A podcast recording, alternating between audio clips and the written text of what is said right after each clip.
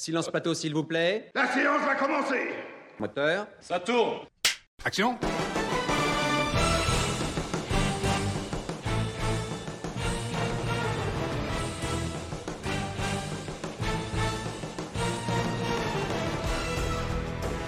Bonsoir à tous et bienvenue dans du Clap au clic, votre émission de cinéma qui claque.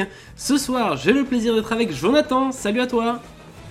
Il y a des gens derrière l'écran là Et ben Mais salut ouais, à vous. Salut il y les en a plein. Salut. Il y a aussi Simon qui est avec nous. Ouais, je, je suis là. Tu es là pour la première fois. C'est ta première. Voilà. Exactement. Et ben on va faire le baptême du feu avec toi parce qu'on va parler de plein de choses. On va parler de Goliath, de Alerte Rouge, de Murder Party ou encore de Slumdog Millionnaire dans cette sixième séance du clap au clic qui commence maintenant. Et bonsoir tout le monde. Les popcorns vont éclater comme d'habitude. Voilà, ils arrivent. Bonsoir, bonsoir. C'est. Gâteau apéro. Ah si ça bah. intéresse quelqu'un, mais euh, Ah bah très bien. voilà, c'est pas les popcorn chez moi. Comme ça, les- Et ben pourquoi pas, pourquoi pas. Bonsoir tout le monde, bonsoir au chat, salut Vava, salut Madame Time, merci, Mada Time, pardon, merci beaucoup d'être avec nous. N'hésitez pas à commenter cette émission, bien sûr. Comment ça va, euh, les gens, les, euh, les, les gars, je voilà, comment ça va? Je sais Écoute, pas. euh, moi, ça- je, je- je prends la parole comme ça. Oui, après, je laisse. Simon parler de sa vie, son Oui, œuvre. voilà. Parce qu'il y aura plein de choses à dire pour vous présenter. mais, euh, mais, mais moi, je voulais juste dire que, que voilà, ça va. Et Oui. que quand on fait cette émission, eh ben, je me dis que la vie vaut d'être vécue. Oui, exactement, tout à fait. C'est, c'est une, une belle façon de commencer l'émission. Alors Simon, toi en effet, t'es, t'es tout nouveau. Voilà, c'est ta première émission euh, du Clap au Clic. Est-ce que tu peux un peu te Mhm. présenter, Ouais. d'où tu viens, euh, euh, que- quelles sont un peu tes inspirations cinématographiques, je ne sais pas, les trucs que t'aimes bien Euh, alors, euh, bah déjà je m'appelle Simon, ouais, je suis bah, du coup le, le nouveau. Oui, Euh, je suis actuellement du coup en école de cinéma et j'aime les films. Du coup, je pense que c'est pour ça que je viens ici pour en parler. très bien. mis à part ça, bah, qu'est-ce que j'aime comme film? Bah, j'aime beaucoup tout ce qui est travail de. J'aime les films. Point. J'aime. J'aime les Non, mais films. du coup, euh, genre euh, tout ce qui est comme, réal- comme mes réalisateurs préférés, j'aime bien tout ce qui est le travail de, de- évidemment de Kubrick, comme beaucoup de gens. Mhm. J'aime bien ce que fait Nolan, ce que fait Edgar Wright aussi, euh, et puis j'aime beaucoup tout ce qui touche à l'animation. D'accord. Et moi, je fais partie des gens qui aiment bien Ghost Story. Je sais qu'il y a beaucoup de gens qui aiment pas, mais ce film est bien. trop bien. Je le pose maintenant. Ok, très bien. Bah tu vois, je, je l'ai croisé hier euh, dans un cache express, euh, voilà, et j'hésitais à le prendre. Ouais, et finalement, euh, j'ai pris le labyrinthe à la place. Euh, mais c'est... Pas vraiment la même. euh, ouais. Non, c'est pas... Non, c'est... Pour le, reste, pour le reste, tu vas être pote avec Xavier. hein. Voilà. Clairement, euh, Ouais. réalisateur crochu, Edgar Wright, l'animation. Oui. Ah, Mais après, après, je me suis permis de fouiller un petit peu dans le letterbox de, de ce cher Simon. Et euh, on a quand même des, des avis divergents sur deux trois trucs. Et euh, il y a des choses euh, que perso j'irai jamais voir, hein, genre les films d'horreur, tout ça. euh, J'ai vu que t'en avais quelques-uns quand même. Euh, ça, par contre, Ouais, c'est bah. c'est moins ma cam, on va dire. Voilà. Mais c'est pour ça, du coup, je, on, on cherchait un peu des, des profils différents pour, pour l'émission. Et donc, euh, donc voilà, Monsieur Ava qui nous dit que le cinéma d'horreur c'est trop bien. Oui, c'est trop bien, mais ça fait trop peur. Voilà. Euh, et je, suis- je suis Team Flippette personnellement. Voilà. Donc, euh, alors j'en ai, vu quelques-uns. J'ai vu Get Out, Us, tout ça. Mais j'ai pas vu les gros Scream ou les gros Halloween, on va dire. Voilà. Et à côté, c'est Xavier, c'est le genre de personne qui peut te dire en commençant 12 hommes en colère Ah, j'ai jamais vu cette comédie. C'est vrai.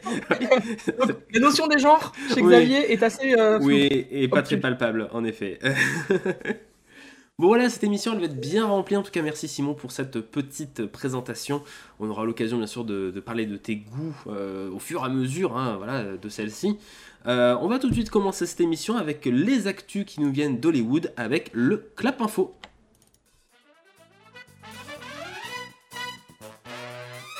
Bonsoir à tous. Je suis Ron Burgundy. Et voici maintenant vos nouvelles. Comme chaque année, les regards de la nation se tournent aujourd'hui vers cette connerie de village de l'ouest de la Pennsylvanie. Le clap info de cette semaine, euh, je vous rappelle le principe, je vous donne quelques petites définitions, quelques petits indices et vous devez retrouver euh, l'actualité qui s'en réfère. Euh, et on va commencer tout de suite avec Nope. Nope, justement, on parlait de film d'horreur il y a un instant. Oh. Nope, le nouveau film de Jordan Oui. Peele. Euh, il a fait euh, l'actualité cette semaine. Pourquoi? À votre avis? C'est, Il y a le euh, casting qui est annoncé? Non, Ouais. c'est. Il y a aussi le, la, tout le. Alors. Je sais pas, le truc sur le titre québécois. Si, si, si, punaise, euh, on, on a quelqu'un qui suit l'actu. Euh, oui, c'est ça, et Monsieur Ava avait la réponse. Oh, En effet, c'est bien par rapport au titre québécois. Comment c'est en québécois, du coup, Nop, ça donne quoi? Alors, vu? Québec, ils l'ont traduit en bah non. Ouais, ils l'ont traduit en ben non. Pourquoi pas. Déconne. Voilà, ouais, ouais, euh, ouais, ouais, je vous, je vous montre. Alors, c'est une affiche euh, fan de la part de euh, le stagiaire des, des affiches, je crois, il s'appelle comme ça sur Twitter, qui a fait un petit montage. Ça pourrait donner ça, du coup, l'affiche québécoise de, de Nop, qui va s'appeler donc Ben non. Voilà. Bah, bah non. Enfin, non, Bah, on n'en si, veut du pas coup. de ce nom. et bah, si, du coup. Ah. ils, auront, ils auront pas le choix. Ils auront pas trop le choix, malheureusement. C'est pas très effrayant, on va dire. Enfin, c'est pas. Ouais. On va pas. Ça fait, ma... ça, enfin, ça fait pas normal de dire je vais voir bah non et je vais avoir peur. Ouais, c'est Moyen, ça, ça fait, ça fait un peu space. Mais, mais ouais, ça sera bien le nom québécois de Nop. Euh, Nop qui, on rappelle, est le nouveau film euh, horreur, slash thriller, slash, euh, slash psychologique voilà, de, de Jordan Peele, qui a donc réalisé déjà, euh, qui a déjà réalisé Get Out, voilà, et aussi Us récemment. Et qui avait aussi, je crois, produit ou réalisé, je ne sais plus, quelques épisodes de la nouvelle euh, quatrième dimension qu'il y avait eu sur Canal il y a quelques temps. Voilà, que j'avais pas vu. D'accord. Mais euh, bon, voilà, il avait fait ça aussi. Ah, je crois que, non, je crois que c'était le narrateur en fait. C'était le, le gars qui présentait euh, chaque épisode. Il me semble que c'était lui. Donc, euh, donc voilà. Euh, je vais vous donner trois acteurs. Enfin, je vais vous dire le nom de trois acteurs et vous allez devoir me dire quel est leur lien dans l'actu cette semaine. Harry Style, Ty Sheridan, Sheridan pardon, et Austin Butler. Je vais vous mettre leurs images sur le live. Donc, Ils euh, ont de tous gauche les à yeux bleus. Non, euh, ils n'ont pas tous les yeux bleus en plus. Ah, ben je sais pas, j'ai tenté un truc. Et, Euh, ouais, moi, je, l'ai- je l'ai vu passer aussi, cette. Tu je l'as vu passer aussi Ah, mais moi j'ai rien vu moi. Ah, Alors. Attends, Harry Styles, c'est celui qui a joué dans Dunkerque. Oui. Ty Sheridan, c'est celui qui joue dans Ready Player One. Et le troisième, tu m'as dit Austin? Austin Butler. Alors je peux te donner la réponse si tu veux. Il, joue, euh, il va être la, la tête d'affiche de Elvis, le biopic qui sort en juin prochain. Mais c'est John Travolta en fait. C'est John Travolta, absolument. C'est euh, c'est Ah, c'est littéralement son lui. oh. De ouf. Bah c'est pour ça qu'il a été casté à mon avis. Et du coup, ces trois acteurs sont, on va dire, en compétition pour, euh, pour un film. À Oh là. votre avis, c'est quoi? C'est un Ah bah, blockbuster. apparemment, Simon là. ouais, Ah, Simon. non, non, là. non, non, non, pour moi, je l'ai pas. Alors, Ah, tu l'as pas? Non, je pense, je pense pas à ça. Ok. Tu pensais à quoi du Mais, coup euh, Bah, ils, sont, ils sont en compétition pour un rôle, genre un Euh. rôle déjà iconique, connu, j'imagine. Oui, déjà Un connu. biopic oui. Un, Non, pas un biopic. Non. Euh, une o- un, personnage, euh, un personnage iconique de la pop culture? Hmm, oui, on peut dire ça, oui. Oui, oui, quand même. Hum, Un Il est personnage d'horreur? Non, pas d'horreur. Pas ultra connu non J'aurais plus. bien vu un... J'aurais bien vu un Dracula, moi, je sais pas pourquoi. Harry Styles en Dracula. Mais ouais. Bah, Non mais euh, J'essaie de voir avec leur tête, mais j'ai du mal à voir qu'est-ce qu'ils pourraient jouer. une comédie? Non, pas du tout. Pas du tout. On est vraiment Ah, sur un drame. gros blockbuster américain. euh. Alors non, là, Est-ce que ça serait euh, un remake? Non, c'est pas un remake. Ok. Ça serait une suite. Je vais vous le dire, ça serait pour une suite. Et reprendrait le là- rôle là, c'est- Je pense entre. Je je pensais pas lui qui. C'est pas un des trois qui joue le, un- le méchant de Dune 2 Alors, en effet, c'est euh, presque la bonne réponse. En fait, les trois sont en compétition, entre guillemets, pour reprendre euh, le rôle de Sting. Vous savez, Sting dans Dune de David Lynch, et bah, euh, ce personnage-là, qui s'appelle donc Fade Rauta, je vais le dire ça comme ça, hein, à peu près, et bah, sera l'un des méchants de Dune partie 2 de Denis Villeneuve qui sortira l'année prochaine, on rappelle, en 2023. Et donc, c'est les trois acteurs pressentis pour avoir le rôle pour l'instant. Mais moi, je, mais moi, je pensais qu'ils étaient déjà en train de tourner d'une deux. Ils le tournent, je crois, à partir de cet été. Là, ils sont encore en pré-prod. Ah. Et il me semble qu'il commence le tournage cet été. euh, voilà, en plein cagnard, évidemment, c'est plus drôle. Euh, mais, euh, mais du coup, ouais, les, les trois hommes se, se disputent ce rôle-là. Qui donc était la, tête d'affiche en fait du, du Dune de David Lynch. hein, c'était la, la grosse tête euh, qu'on voyait parce que c'était le Némésis euh, du Dune de David Lynch. Et donc c'est marrant de voir qu'il y a quand même deux personnes relatives à la chanson, parce que Harry était bien sûr dans, les One Direction, et euh, Austin Butler va interpréter Elvis dans le prochain biopic. Bon bah du coup Ty Sheridan c'est un peu l'inconnu, enfin je veux dire l'intrus des deux, des trois, mais du coup ça fait quand même des, des bons acteurs pour, pour un potentiel méchant dans Dune. Voilà. Euh, dans le même temps, la même semaine, on a appris que Florence Pudge était, elle, euh, par contre, euh, presque, avait presque signé le contrat pour jouer la princesse Irulan. Voilà. Dans Dune partie 2. Voilà, voilà. Donc, on rappelle que ça va être quand même un énorme. était, qui était dans les filles du Docteur March et Oui. aussi dans Midsommar, Florence Pugh. Tout Et, à fait. Absolument. dans Midsommar, elle est incroyable. Ouais, ouais, elle a été pr- principalement révélée par ce film, ouais.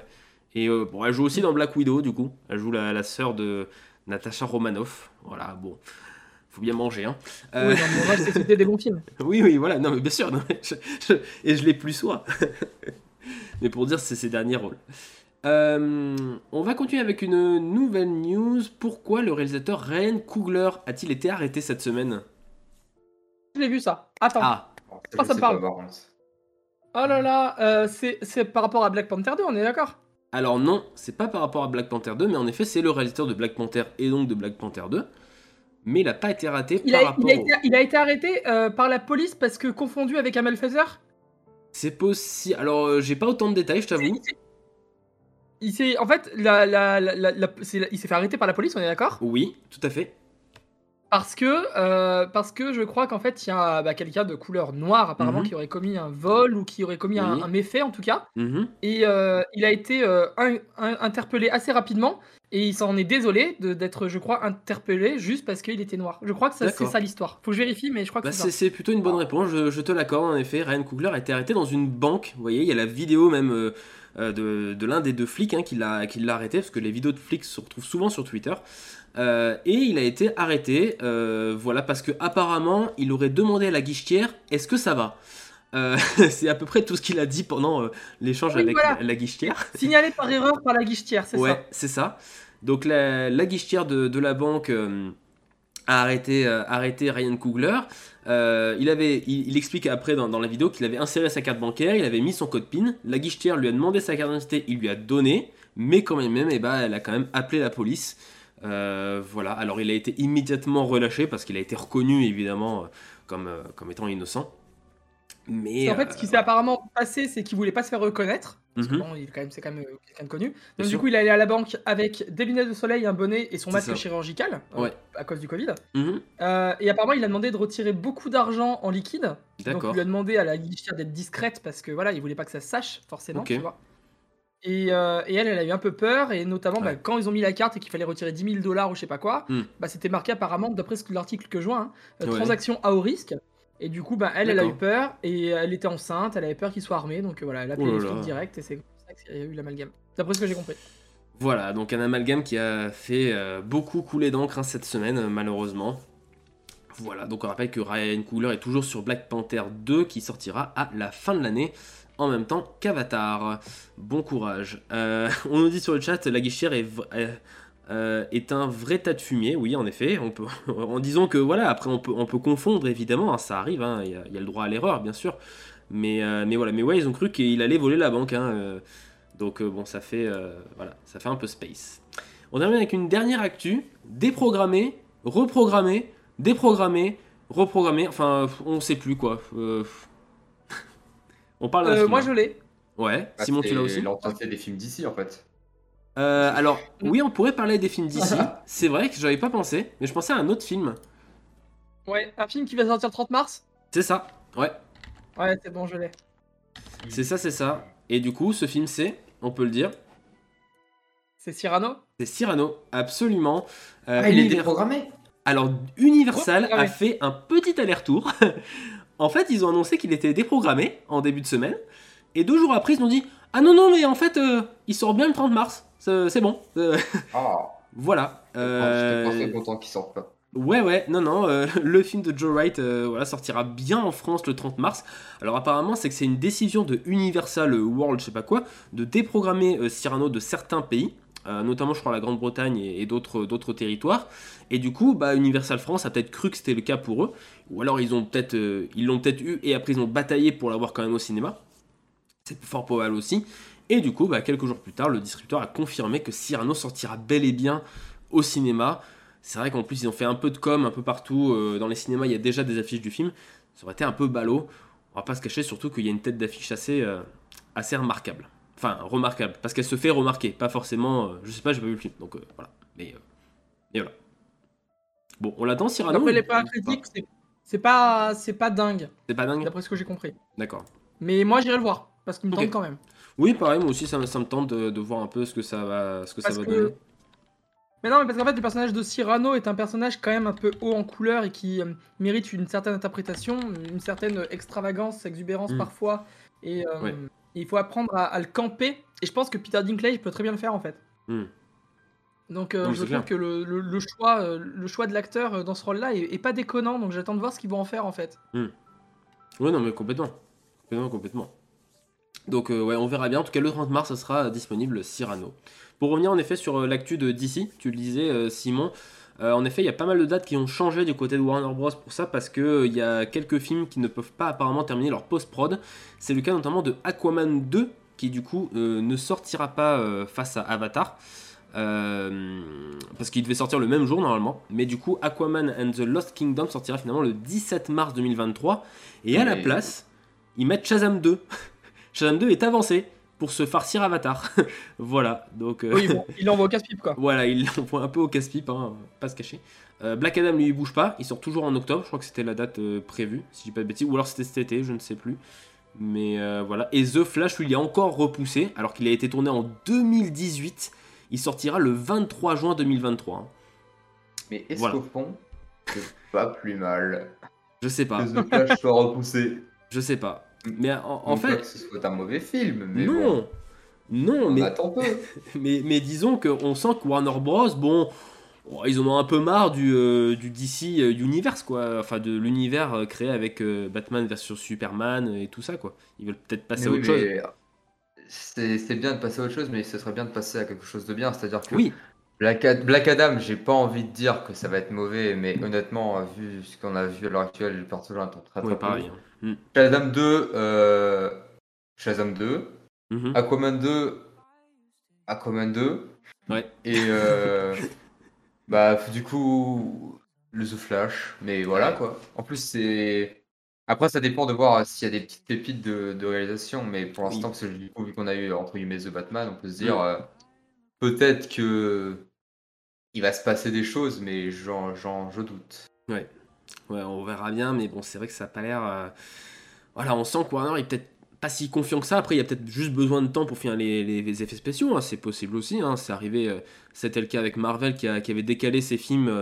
euh, qui avait tout décalé de quelques mois pour. Je crois que c'était par rapport au reshoot de Doctor Strange 2, si je dis pas de bêtises. Doctor Strange 2 qu'on aurait dû voir. là, déjà, on aurait dû le voir normalement, mais qui avait été décalé. Et, euh, et voilà, c'est pas le cas avec Cats. Alors non, Cats il est sorti du coup. Hein. Euh, c'est vrai qu'ils n'ont pas pris le temps de, de le décaler pour refaire les, les FX. Euh, L'autre film Warner Bros qui a été décalé, c'est Charlie et la chocolaterie, euh, version Timothée, Timothée Chalamet, euh, qui va, Ah. Timothée Chalamet, pardon, qui s'appelle Wonka. Ouais. Il doit sortir en mars prochain. Finalement, bah, il faudra attendre décembre 2023. Voilà. Donc, euh, et pareil pour la suite long. de The Meg. Vous vous souvenez de The Meg avec euh, Jason Statham et un énorme requin euh, qui fait euh, 150 mètres? Bah, il a été Ouais. repoussé. Voilà. Bah là, ça, ça c'est dommage ça. Parce que ça, c'est vraiment le film que j'attendais. Ah ouais, c'est vrai? C'est. Non, Non, d'accord, ouais.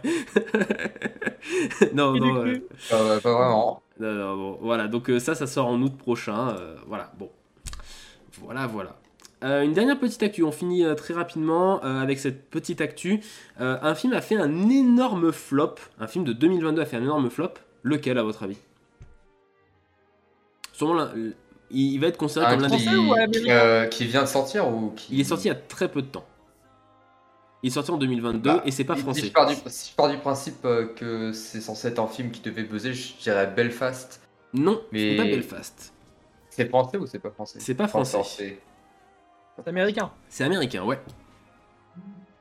Euh, C'était une grosse prod? Ouais, ouais, quand même, ouais. 140 millions de budget. Ah, euh, Uncharted? Non, pas Uncharted. Uncharted, ça va, il se porte bien. Non, Uncharted a plutôt bien, oui, Ouais. c'est bien débrouillé. Alors, c'est pas ouais, Mary il Me. mal. Bah, C'est pas Mar- Mary Marimi, Me. ça- je sais pas si ça marche. Euh, Est-ce que c'est un film qui, euh, qui fait partie d'un- d'un- d'une franchise? Non, qui fait pas la partie d'une franchise. Récemment Putain. Sorti récemment, allez, on va dire, je vais vous donner le mois, il est sorti en février. Sorti en Oui, Il y, février. a- il y a eu quoi? Il y a eu Mort sur le Nil? Non. On en a parlé dans cette émission? Oui, oui, oui, on en a parlé, je te confirme. On nous Ah, propose Moonfall dans le chat. Ouais, Ça- c'est Moonfall. Ouais, ouais. Bonne réponse de, Ah, bah, de Planté. Ah non, mais tant mieux qu'il soit planté. Waouh. Ouais, ouais, grosse, grosse plantade hein, pour, euh, pour Moonfall, qui apparemment, Ouais. à l'heure où on parle, euh, il aurait rapporté 40 millions de dollars à l'échelle mondiale, sur un budget de 140 millions. Donc, euh, budget bien sûr de production, hors marketing, tout ça. Euh, donc, euh, c'était un énorme flop. Donc, il pourrait bien sûr rejoindre le rang des plus gros flops de l'histoire, à côté de John Carter, de Lone Rangers, ou encore, souvenez-vous, de Mortal Engines. Voilà. Euh, de, de- produit par Peter Jackson. Voilà, voilà. Tout le monde l'a oublié. En fait, qu'en on vrai, pourrait Mor- dire que Mortal Engines. euh, En vrai, Mortal Engines, genre visuellement, moi je trouvais que c'était attirant. Du coup, je comprends pas pourquoi les gens Ouais. ils sont pas allés. Hmm. C'est le genre de truc, genre, euh, je C'est vrai. c'est, je sais pas, genre. C'est vrai que visuellement, il était genre attirant, un truc apocalyptique. euh, Je sais pas, genre, D'accord. ça- le concept est bien, alors que Moonfall, euh, c'est rigolo, mais sur un court métrage de 20 minutes quoi. Non, non, m- même sur un court-métrage de 20 minutes, c'est pas trop rigolo. Hein. Alors, ça dépend, ça dépend de, de comment c'est fait. Mais oui. eh oui. Non, non, mais Moonfall, euh, Moonfall, en fait, il a toutes les raisons de se planter. Il a euh, tous les facteurs valables du crash. Euh, C'est-à-dire qu'il pensait avoir, euh, entre guillemets, la bonne idée en studio avec euh, une prise de risque euh, euh, à la fois minimale et euh, une ambition euh, maximale, dans le Mhm. sens où ils ont envisagé leur film de manière très premier degré. Là où s'ils l'avaient envisagé deux ou troisième degré, Oui. ça aurait été peut-être euh, euh, peut-être un peu plus parodique Oui. ou euh, peut- avec un, Et- en tout cas un film beaucoup plus genré Mm. et peut-être que ça aurait davantage séduit le grand public. Là, on en est sorti, on s'est on s'est Ouais. même posé la question avec Xavier de savoir ce qu'on avait vu Bah, et de clair. savoir quelle était la crédibilité et, et à quel point la prod et le réalisateur croyaient en ce film quoi. Non, mais complètement. Et- moi je comprends complètement en fait que le, que le, que le public n'ait pas suivi sur ce Mm. genre de film. Euh, Bah, en peut-être fait, parce qu'il euh, pas forcément ce qu'il le- avait envie de voir aussi à cet instant T, peut-être aussi. Hmm. Ouais, Le seul truc euh, que le sur lequel le film euh, se fait vendre et pour le coup que je comprends qui est le seul truc que je trouve un peu assez du film, c'est les effets spéciaux. C'est-à-dire que le film était en mode venez voir les grosses simulations d'eau en euh, 3D qu'on a fait. Ouais. Et ce qui en soi, euh, ouais, bah genre honnêtement je trouve perso que je trouve le film pas euh, déconnant niveau Mhm. effets spéciaux. Mais Oui, pareil. C'était plutôt correct. Enfin, voilà quoi, c'est spéciaux quoi. Et ouais, C'est- c'était ça, pas- fait pas... ça fait pas un film, ça fait Ça pas fait pas- deux heures euh, de, lune sur la Terre. On est bien d'accord. On est bien d'accord. Voilà pour les actus de la semaine. Je vous en donne une dernière euh, comme ça. euh, elle est cadeau. Oula, non, ça se déclenche. Euh, Sean Levy sera à la réalisation de Deadpool 3. Voilà, sachez-le. Donc Sean Levy, c'est Free Guy, donc avec Ryan Reynolds. C'est Adam à travers le temps avec Ryan Reynolds. Et euh, c'est aussi, il a fait un troisième film avec Ryan Reynolds, et j'ai oublié lequel c'était. Euh, mais du coup, il va, il va continuer. euh, le duo voilà, a l'air de plutôt bien marcher. Donc du coup, il va, il va continuer avec Deadpool 3. Donc on rappelle que ce sera le film qui normalement inclura le Deadpool dans le MCU, si c'est pas fait dans un autre film évidemment, mais ça pourrait être l'entrée du personnage dans le MCU. c'est vrai que Deadpool c'est Marvel, j'avais complètement Eh oui. oublié. Et oui, oui, c'est vrai. Et à voir ce que ça va donner sauce, euh, sauce Disney. hein. Moi j'ai très très hâte de voir euh, comment ils vont faire ça déjà. et alors, et alors, il, me, sem- il me semble que, euh, que euh, d'ailleurs tu parlais de Free Guy, il y a un Free Guy 2 en préparation, hein, avec Ryan. Reynolds et Oui. Levy. Hein. Tout à fait, oui, oui. Et produit par Disney du coup. Voilà, c'est un, c'est un film Disney, euh, Free Guy. Donc Et bah, euh, pourquoi pas. voilà, ils ont l'air de plutôt bien s'entendre. Euh, Vama Voilà. nous dit qui a envie de voir Deadpool dans le MCU. Bah ça peut être intéressant, après faut, faut voir ce qu'ils en font. Voir qu'ils en font, mais bon, c'est pas... En fait, faut, faut voir si- s'ils prennent pas un burin et qu'ils l'épurent euh, comme un fou, quoi. Genre. Que Ouais. si s'ils enlèvent tout, tout, tout ce qui fait un peu le, le sel de Deadpool, qui est déjà un peu. euh, Voilà, Mm. euh, genre s'ils enlèvent tout, justement, ouais, tout ce qui fait bah, les brisages de quatrième mur, je pense que c'est des trucs qui peuvent rester, mais tout ce qui est justement les blagues un peu, un peu salaces, un peu Mm. violentes, s'ils les enlèvent, euh, ça va moins j'ai pas prendre. envie de dire qu'il reste rien, mais un peu quand même vachement, quoi. Moi je pense Ouais, qu'il reste- apporter quelque chose de nouveau au MCU. Mm. Euh, il pourrait apporter du sel, il pourrait apporter quelque chose que le MCU, le MCU n'a jamais eu jusqu'à ici. De l'impact. Mais Oula, ça... je pensais plus en termes de, de- de- d'arc narratif ou en termes de liaison entre les personnages qui pourrait être un peu bousculé par rapport à ce qu'on voit Mm. Ouais. d'habitude. Euh, mais, euh, mais je pense que c'est euh, en effet en termes d'humour, en termes d'univers, en termes de, de, de, de, de- de- de- d'enjeux et de, et de, de méthodes scénaristiques, c'est Mm. complètement incompatible aujourd'hui. Ouais. Tant que euh, le MCU euh, reste aussi lisse, ça sera aussi incompatible. On verra bien, en tout cas ça sortira dans quelques années, hein, le temps qu'ils euh, produisent tout ça. Mais, mais voilà, ce serait bien Sean Levy qui fera Deadpool 3, on l'a appris cette semaine. Euh, L'actu, c'est terminé. On va passer dans quelques instants aux critiques de films qu'on a pu voir dans sa critique et sa clique. Mais juste avant, je propose de faire une petite pause musicale, le temps de boire un petit coup. Vu qu'on va parler d'un Pixar, allez, on va mettre une musique de Pixar. Et promis, non, c'était pas Wally, parce que Wally est, on, on le rappelle, un interdit d'émission euh, euh, depuis, euh, voilà, depuis la grande guerre Ah ouais. euh, de la deuxième émission. Euh, et donc, du coup, on va s'écouter du Toy Story. Voilà, ça change un peu. On va s'écouter You've Got a Friend, euh, réinterprété par Easy Naylor au ukulélé. Euh, c'est tout doux, c'est comme un panda roux, voilà, comme Alerte Rouge dont on parle dans un instant. On va parler aussi de Goliath, de Petite Nature, de Murder Party ou encore des meilleurs. Restez avec nous sur Colibri, on arrive dans un instant.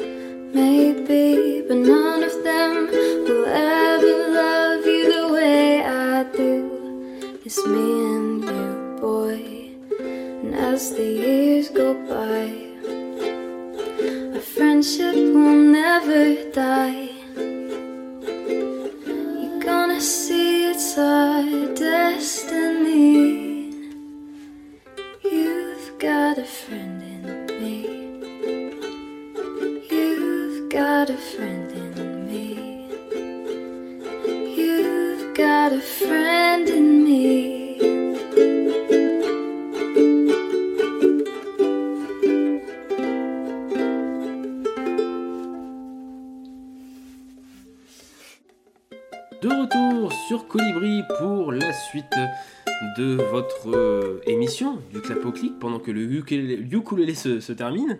Euh, on va parler de pas mal de films dans cette émission. Bien sûr, n'hésitez pas à nous suivre si ce n'est pas déjà fait, que ce soit sur Twitch ou en podcast. N'hésitez pas, bien sûr, euh, voilà, à nous dire ce que vous pensez de l'émission aussi. Euh, ça nous ferait très plaisir d'avoir un petit retour. C'est donc parti pour sa critique et sa clique. Quelle est votre profession Critique de cinéma. Qu'est-ce que vous en pensez? Mais quoi, qu'est-ce que j'en pense? Ah, tu me demandes mon avis maintenant? Je respecte ton avis, mais en tout cas, c'est, enfin, c'est pas le mien, donc c'est pas le bon. Tu vois ce que je veux dire? Pour moi, ce sont des balivernes. Oh, je suis bien de votre avis. De toute façon, ça sert à rien de discuter avec toi, t'as toujours raison.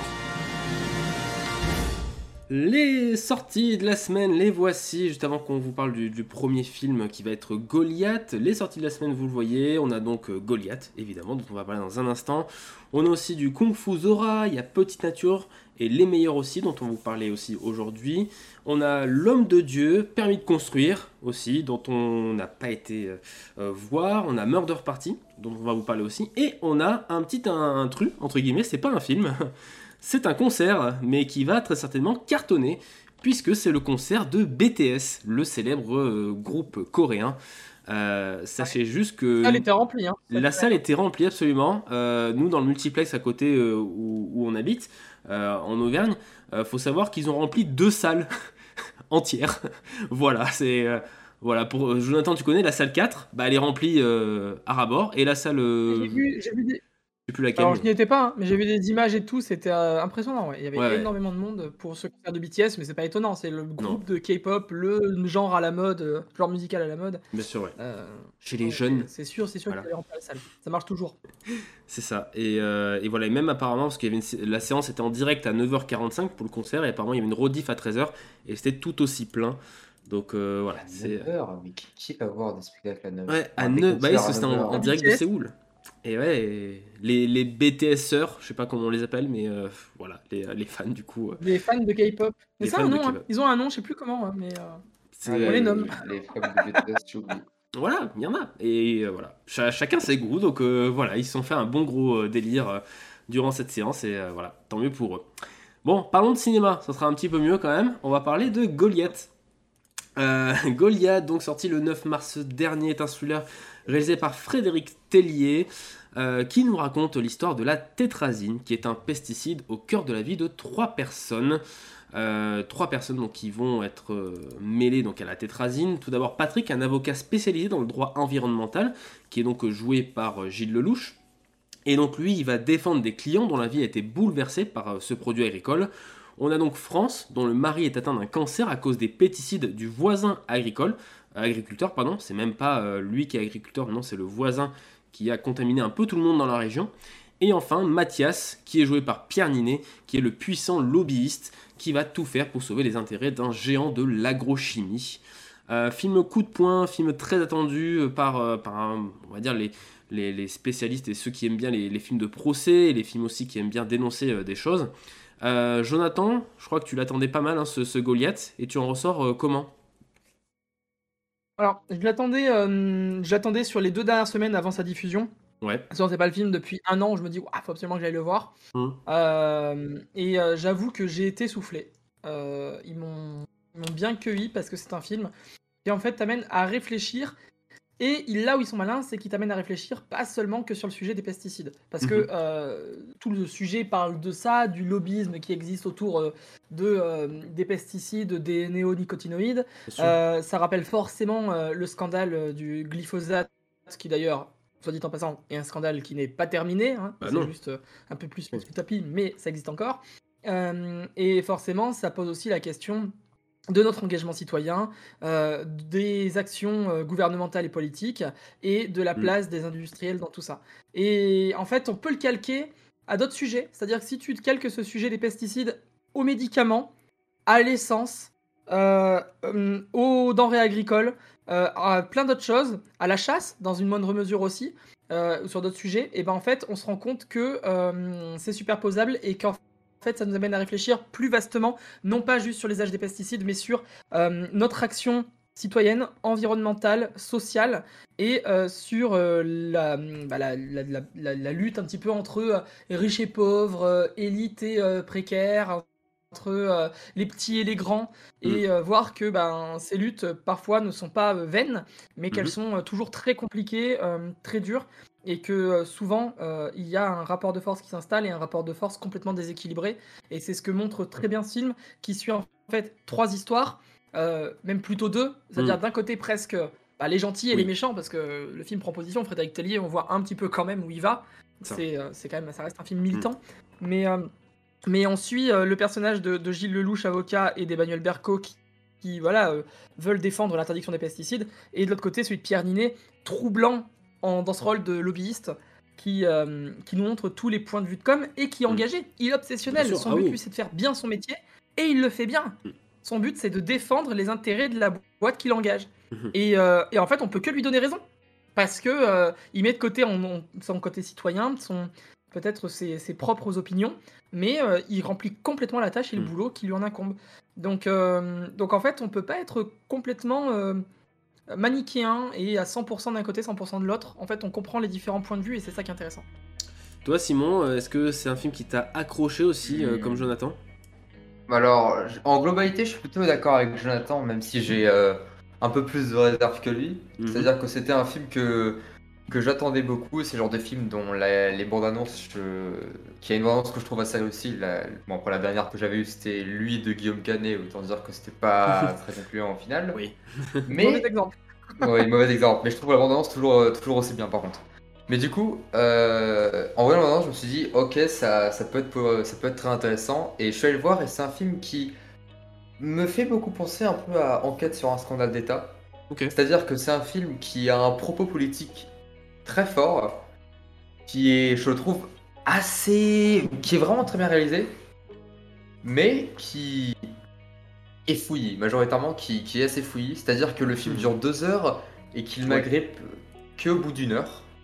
C'est-à-dire que je passe une heure à me demander mais qu'est-ce que je regarde? Parce qu'il y a un moment, il y a justement euh, le personnage de Manuel Barco, j'ai un peu de mal à comprendre son travail. Et genre, au début, on la voit, elle est enseignante, puis après, elle est dans une association. Genre, je, je, mets du temps un peu à, à m'attacher au personnage, euh, à comprendre euh, où est-ce qu'ils vont et qu'est-ce qu'ils veulent faire. Et c'est un peu le problème qu'a le film, c'est-à-dire que le film, pour, il, a, il a son sujet, il a les problématiques du personnage, mais les personnages, ils, gravitent autour des problématiques sans jamais euh, s'écraser dessus euh, pour rester.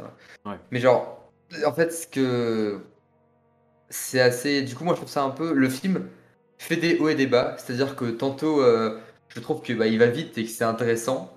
Mhm. Tantôt, il me perd et je me demande qu'est-ce que ça fait là, en fait? Qu'est-ce que cette scène veut me dire? Pourquoi il se passe ça?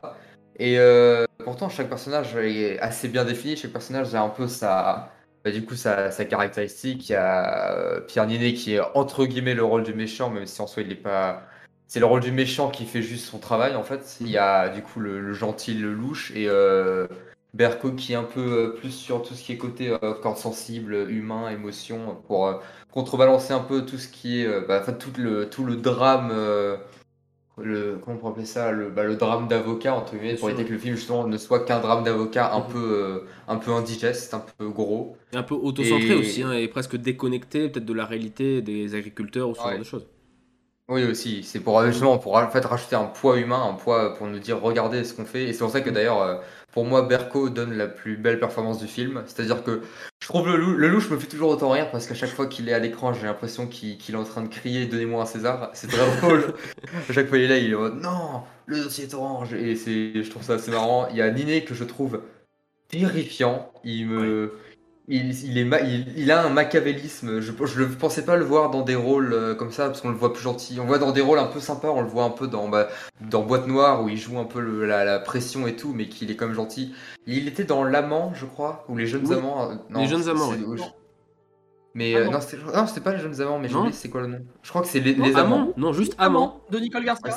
Amant de ouais, bah, qui, était un peu. Il était pas méchant, mais il, il avait pas le bon rôle dans l'histoire en soi, mais il était mm. comme gentil. Et là il joue ce ah, ce méchant complètement euh, qui a un ego de la taille du Brésil et qui et je, je, le trouve fantastique. il me il me terrifie quand, quand il dit que quand, il arrive et qu'il fait mais les gens sont perdus, il faut les rassurer. Je trouve que il a en fait il a un charisme.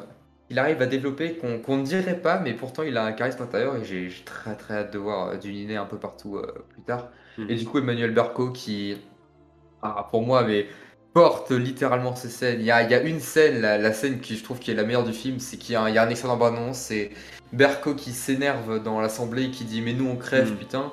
Et oh, je trouve cette scène euh, incroyable parce que je trouve que... Euh, moi, la scène qui m'a le plus touché aussi, c'est en effet avec Emmanuel Berko, c'est la scène du gymnase en fait, où elle, mm. euh, où elle dit à tout le monde mais prenez vos responsabilités, t'es coupable. Oui, c'est celle-là, ouais. Coupable, je suis coupable, et on l'est tous. Et en fait, toi, t'es dans la salle et tu fais ah oui, mais moi aussi je suis coupable en fait.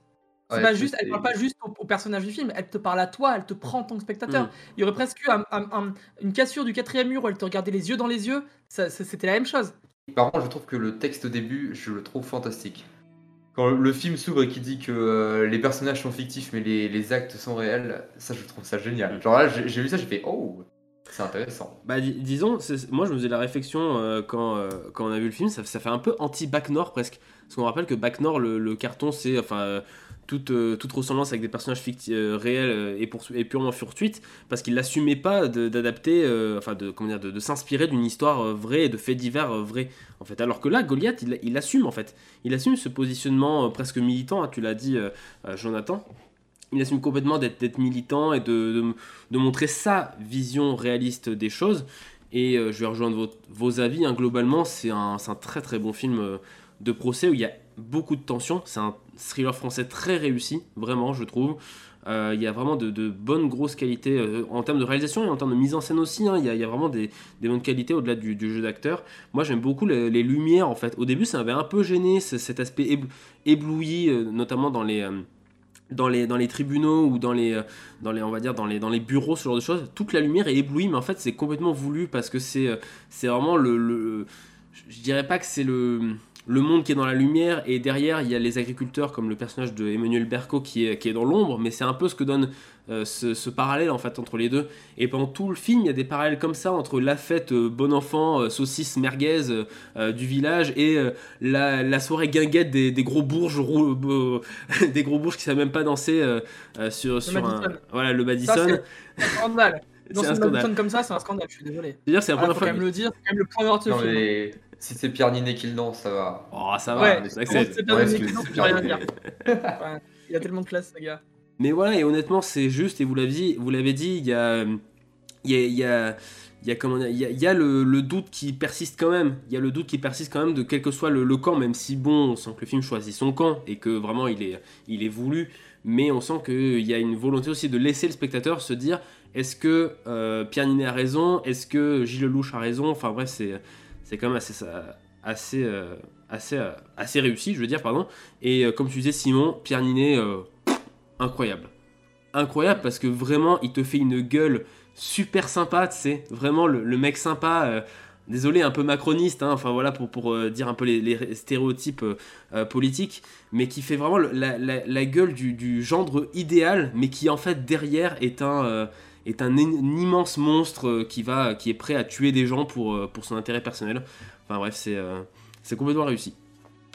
Mais Voilà. pour le coup, tu, euh, tu, tu, tu dis euh, macroniste, et alors Oui. là, pour le coup, là, j'aimerais te, reprendre et te mettre en désaccord parce que je pense pas que ça soit lié à la critique de, euh, d'un parti politique, mais plutôt à la critique de la politique vis-à-vis des lobbyistes, et ça depuis des Oui, années. bien sûr. Et les, les lobbyistes qui ressemblent à ça, pas sûr en fait que ce- Oui. Pierre Ninet, il est pas plus macroniste que de droite que de gauche dans ce film. hein. Lui, ce qu'il veut, c'est défendre les intérêts de la société pour laquelle il fait. Il est, il est juste obsessionnel et euh, attiré par, euh, par euh, son pouvoir et sa thune. Hmm. Tu vois? Oui, bien sûr. Mais euh, il a aucune, en fait, il a aucun propos politique dans le film. Hmm. Son but, c'est de réussir sa tâche, sa mission. Donc, Bah, point. Après, son propos politique, disons, enfin, il est quand même ultra capitaliste, il est quand même, euh, je veux dire, il est quand même ultra productiviste. Enfin, il est, il est pour euh, la société euh, aliénée, on va dire, ali- aliénée au capitalisme. Donc, il y, a- il y a quand même un propos politique derrière son action, quel, quel que soit le parti politique qui soit en place dans le film. Moi, je suis pas sûr. hein. Moi, pour moi, ce personnage-là, son but, c'est juste de faire son boulot et remplir sa mission. Alors après, on n'est peut-être pas d'accord avec ce qu'il fait. Et ça, Oui, c'est un autre débat. Hmm. C'est ton point de vue à toi de pas être d'accord avec ça. Mais lui, son but, bah, c'est juste de défendre les intérêts de la société. Point. Mhm. C'est le Donc cas, euh, à partir de là, euh, euh, je crois même que Pierre Ninet, il a fait une interview dessus où justement, bah, après il parle de ses considérations, lui, politiques en tant qu'acteur, oui. mais que son personnage, finalement, c'était un personnage qui était, qui était hyper intéressant. Il avait rencontré des lobbyistes justement pour Mhm. préparer son rôle et, et des lobbyistes qui avaient dit que voilà, son but c'était c'était vraiment de, de, de trouver tous les éléments de communication, de marketing, de, Ouais. de, de diplomatie pour euh, convaincre et persuader. Et, euh, et c'est euh, et c'est un jeu. Hmm. Ils l'expliquent pour beaucoup en fait, ils le voient comme un jeu. Et euh, Ouais. je suis pas sûr qu'il faille absolument l'associer, tu vois, à un mouvement ou à une politique particulière. Je pense que ça dure depuis tellement d'années. Oui. De toute façon. Mais, euh, mais voilà, du coup, on vous encourage hein, vraiment d'aller voir Goliath, un film réalisé par Frédéric Tellier. Ça dure 2h02 et c'est au cinéma, donc allez-y. Euh, voilà, allez-y, c'est euh, notre conseil de film français de cette semaine. Mais il y a peut-être d'autres films français sympas à aller voir. Euh, on va garder la parole, Jonathan et moi-même, pour vous parler de Petite Nature. Euh, film donc réalisé par Samuel Théis. Si j'ai pas de bêtises, c'est un premier film. Je ne vais pas dire de grosses conneries mais je crois que c'est un premier film de, de Samuel euh, Théis. Je vais vérifier ça euh, en un instant. Il me semble hein, aussi. On va vérifier ça. Euh, film donc qui est un, un drame social, on peut, on peut le dire, qui se déroule euh, à, Il à avait Fort- co-réalisé Party Girl. D'accord, ok. Très très bien. Mais sinon c'est sa première réalisation seule. Hmm. Ok. Euh, donc Petite Nature, on nous raconte l'histoire de Johnny que vous voyez à l'écran, euh, qui est âgé de 10 ans, un enfant mature pour son âge, on peut le dire, parce que et cette année, il déménage dans un nouveau quartier, il change d'école et donc de professeur. Et Monsieur Adamski, euh, qui est joué donc par Antoine Reinhardt, eh ben, il va prendre le jeune homme sous son aile pour l'aider à progresser à l'école et aussi dans la vie un petit peu. Euh, on l'a vu tous les deux lors du festival euh, Jean Carmé de Moulins, c'était en octobre, euh, non novembre dernier, je sais plus, octobre, novembre, octobre dernier. Octobre dernier, c'est ça. et je me permets de commencer parce que moi, ça a été un vrai petit coup de cœur ce, film. vraiment, j'aime beaucoup, beaucoup ce film très intimiste sur cet enfant, voilà, qui se cherche, qui se cherche personnellement, qui se cherche qui cherche à, savoir qui il est en fait dans, son intérieur, dans, dans ce monde qui côtoie, qui est enfantin, mais qui est aussi euh, euh, très peuplé, qui est peuplé d'adultes, hein, évidemment. Et il a pas l'air de s'y retrouver, en fait, d'être un peu entre les deux. Et c'est pour ça qu'il va se rapprocher aussi ce professeur qui voit comme un mentor, comme un père spirituel, évidemment. Et, euh, où, voilà, il va aussi avoir quelques lubies, évidemment, qui vont lui passer par la tête. et vraiment, ce, gamin hein, qui, joue merveilleusement bien, dont je vais retrouver le nom, qui s'appelle Alyosha Renert, je dirais ça, je dirais ça comme ça. Euh, vraiment, il est, euh, il est incroyable dans le film, surtout euh, la scène dont on a beaucoup parlé pendant le festival, c'est cette fameuse scène dans la cuisine où il a un monologue de presque 1 minute, 1 minute 30 où il engueule toute la famille parce qu'il décharge tout son sac et là il est spectaculaire. Voilà, et, pendant le festival, on me disait que c'était l'une des premières scènes qu'apparemment ils avaient tourné, si je dis pas de bêtises, et que bah, ça mettait dans le ton, ça, mettait, ça mettait un petit peu dans l'ambiance du film. Euh, et, vraiment, je vous encourage à voir Petite Nature parce que c'est un, petit film intimiste, mais qui vraiment a, une sacrée force, a une sacrée poigne pour nous en mettre euh, plein les yeux. Toi, Jonathan aussi, je crois qu'il t'avait euh, tapé dans l'œil Petite Nature. Alors, étrangement, c'est un film. alors, je dirais pas que j'ai tout oublié, tu vois, mais c'est mhm. un film qui euh, m'a peut-être pas tant marqué que ça parce que euh, tu vois j'ai eu du mal sans regarder les infos euh, autour du film à vraiment me remettre toute l'histoire et tout ce qui se passait à l'intérieur du film. Hmm. Et en fait dès que j'ai revu une image, tout est revenu. Tout a été très clair et, et, et, je me suis dit bah, en fait je l'avais oublié et puis non. Hmm. et je pense que c'est aussi ça la force d'un bon film, c'est euh, même si euh, tu te rappelles pas forcément que ton cerveau l'a un peu mis dans un tiroir, à la moindre image, au moindre son, à la moindre lecture euh, ou, à la moindre petite chose, tu vois, qui pourrait être un indice pour ton cerveau à ouvrir ce tiroir, hmm. la moindre petite clé, si ça se déclenche, c'est que ça marche. Et, Petite Nature, c'est ça. c'est un, film qui raconte, en tout cas, des personnages et les personnages d'un enfant comme on n'a pas l'habitude d'en voir au cinéma. Mm. Euh, avec, une, avec à la fois une tendresse et une brutalité assez dingue, et, euh, et surtout des, des prestations ouais, qui, qui, qui, vous laissent, euh, qui vous laissent sur le cul, parce que c'est on montre à l'écran des situations ou des moments, pareil là qu'on n'a pas l'habitude de, de, montrer, et d'une manière assez originale et authentique, puisque à part les deux trois acteurs principaux, tout le reste ce sont des comédiens non professionnels. Et c'est clairement une volonté, et de temps en temps on pense que ça ne marcherait pas, et en fait si, si, si, ça marche très bien parce que ça nous met dans le ton euh, direct, ça, ça, nous bouleverse parce qu'il y a quelque chose d'hyper authentique, d'hyper vrai, et on s'assimile assez rapidement au personnage même si on, se sent loin du sujet. Mhm. Donc euh, franchement on a... Euh, bah voilà, une petite tête blonde là très impressionnante dans le rôle principal, mais à côté, à côté on a surtout une histoire et un scénario hyper accrocheur. Euh, euh, et, assez bouleversant. Euh, hmm. C'est l'un des films qui nous avait marqué pendant le festival, ouais, clairement. Ouais, complètement. Donc voilà, Petite Nature, ça dure 1h35, c'est pas très long en plus. voilà, si vous voulez vous faire ça au cinéma, alors ça sort surtout dans les cinémas d'art et d'essai, hein, disons-le, ça sort pas forcément dans les gros multiplex, mais on vous encourage à aller voir Petite Nature au cinéma, c'est vraiment très très cool. Donc on rappelle, premier film de Samuel Théis. Simon, avec toi, on va parler d'un tout autre genre, un autre film. On va parler de Murder Party. Euh, film réalisé par Nicolas Pleskov qui dure 1h43. Et l'histoire, bah, c'est l'histoire de Alice Paul qui nous joue une architecte qui doit réhabiliter le manoir de la famille Daguerre à la tête d'un empire de jeux de société. Et là, patatras, on s'y attendait pas, et bah le patriarche, il décède. Euh, et donc, faut retrouver le meurtrier et trouver euh, qui, qui c'est qui a tué Papy. c'est huit femmes en fait. Non C'est C'est comme 8 femmes C'est comme 8 femmes C'est exactement comme 8 femmes. Ok, j'avoue, j'ai pas vu 8 femmes, donc je vous fais confiance là-dessus. Ah, faut le voir. C'est intéressant, c'est un film. Euh, qui mélange comédie musicale et, euh, et film Ah. d'enquête, donc euh, c'est- non, c'est assez intéressant. Là, je note alors 8 femmes. Alors, Simon, toi, est-ce que tu as passé un bon moment devant Murder Party? Alors, je vais commencer avec une petite anecdote qui est un peu rigolote, c'est-à-dire Mais oui. que On adore. je voir Murder Party en avant-première avec équipe. Ah oui? Du coup, en me disant, je vais pouvoir avoir un peu d'infos. Ça m'a permis d'apprendre que c'était un premier film. Mhm. Donc, euh, bah, je savais pas, je le savais pas ça. Ok. Et ce qui est drôle, c'est que l'équipe, ils étaient censés être 4, du coup, ils... mais au final, c'était que 2. Ok. Du coup, il y avait le réalisateur et euh, l'acteur, euh, pas c'est l'acteur homme principal, donc c'est le jeune, donc j'ai oublié le nom. Pablo Poli, Oui, voilà. Ah, Pablo Poli, oui, tout à fait. Euh, très sympa, Pablo. patient. Mais du coup, euh, qui, euh, ils sont venus, et le réalisateur a vraiment fait c'est mon film. Et ils sont partis, on les a plus jamais revus. Mhm. Ils sont même pas revenus à la fin de la séance pour nous donner des infos, non. D'accord. Ouais. C'était un peu la, la, la débandade parce que Ouais, je me suis dit, ah bah mince. Et pour être tout à fait honnête, j'y suis allé un peu, euh, un peu avec des fourches. Parce que, euh, bon, sur le papier, rien ne va. Sur le papier, Ouais. euh, soyons honnêtes, rien ne va. La police d'écriture, l'affiche euh, qui Ouais.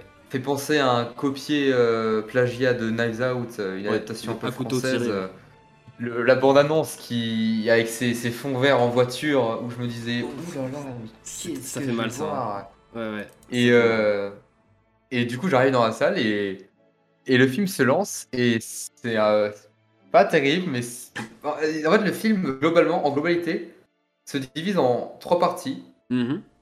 La première heure est vraiment pas ouf. et là, c'est marrant parce que les Chaud. 40 dernières minutes sont cool. En fait, Ouais. globalement, le, le- pour moi, le film ne marche pas. Hmm. En fait, le, concept de base du film ne marche pas. Ouais. Parce que le concept du base du film se, se mord la queue à lui-même. C'est-à-dire que je vais pas pouvoir. En fait, je vais pas spoil le twist parce qu'en fait, Bah il n'y a pas de twist. Et c'est dommage dans un film, euh, dans un Oui.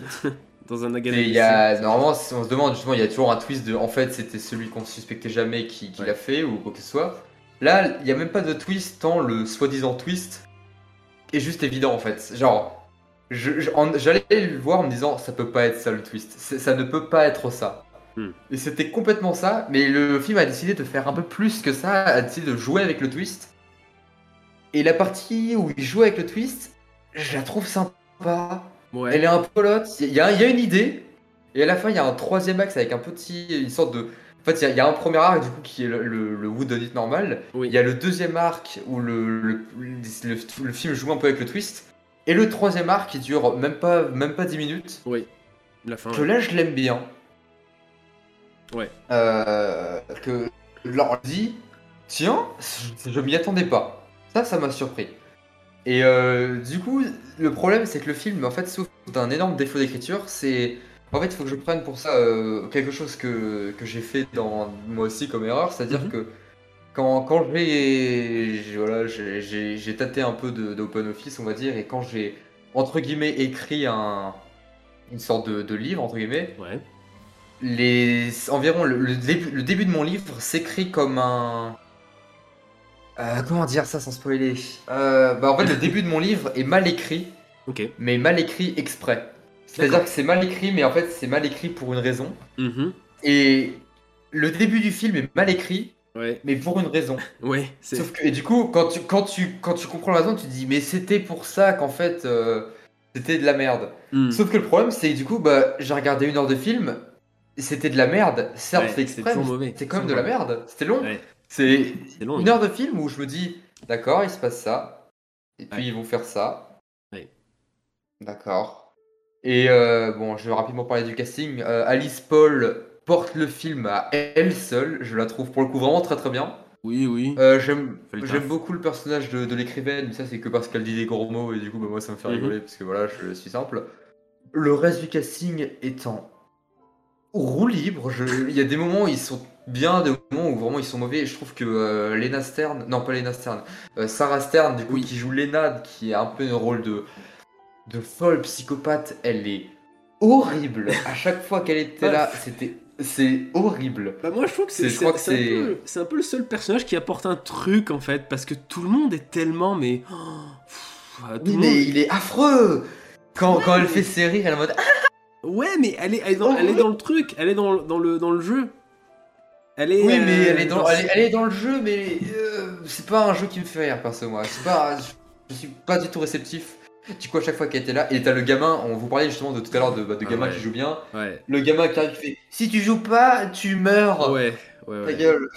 Ouais, ouais, le, gamin est un peu, un peu compliqué, ouais. Le gamin, il a, il, a, il a des problèmes, on va dire. Mais du coup, en globalité, en fait, le film est rigolo parce que c'est un film qui se base sur le jeu, Mhm. Mais dont les jeux sont la partie la moins intéressante. C'est-à-dire qu'on a un jeu au début qui se veut une Ouais. sorte de de un peu euh, un peu euh, comment dire Ouais, psychologique en mode oh mon dieu mais Oui. pourquoi euh, ça il met en lumière la relation des personnages Mm.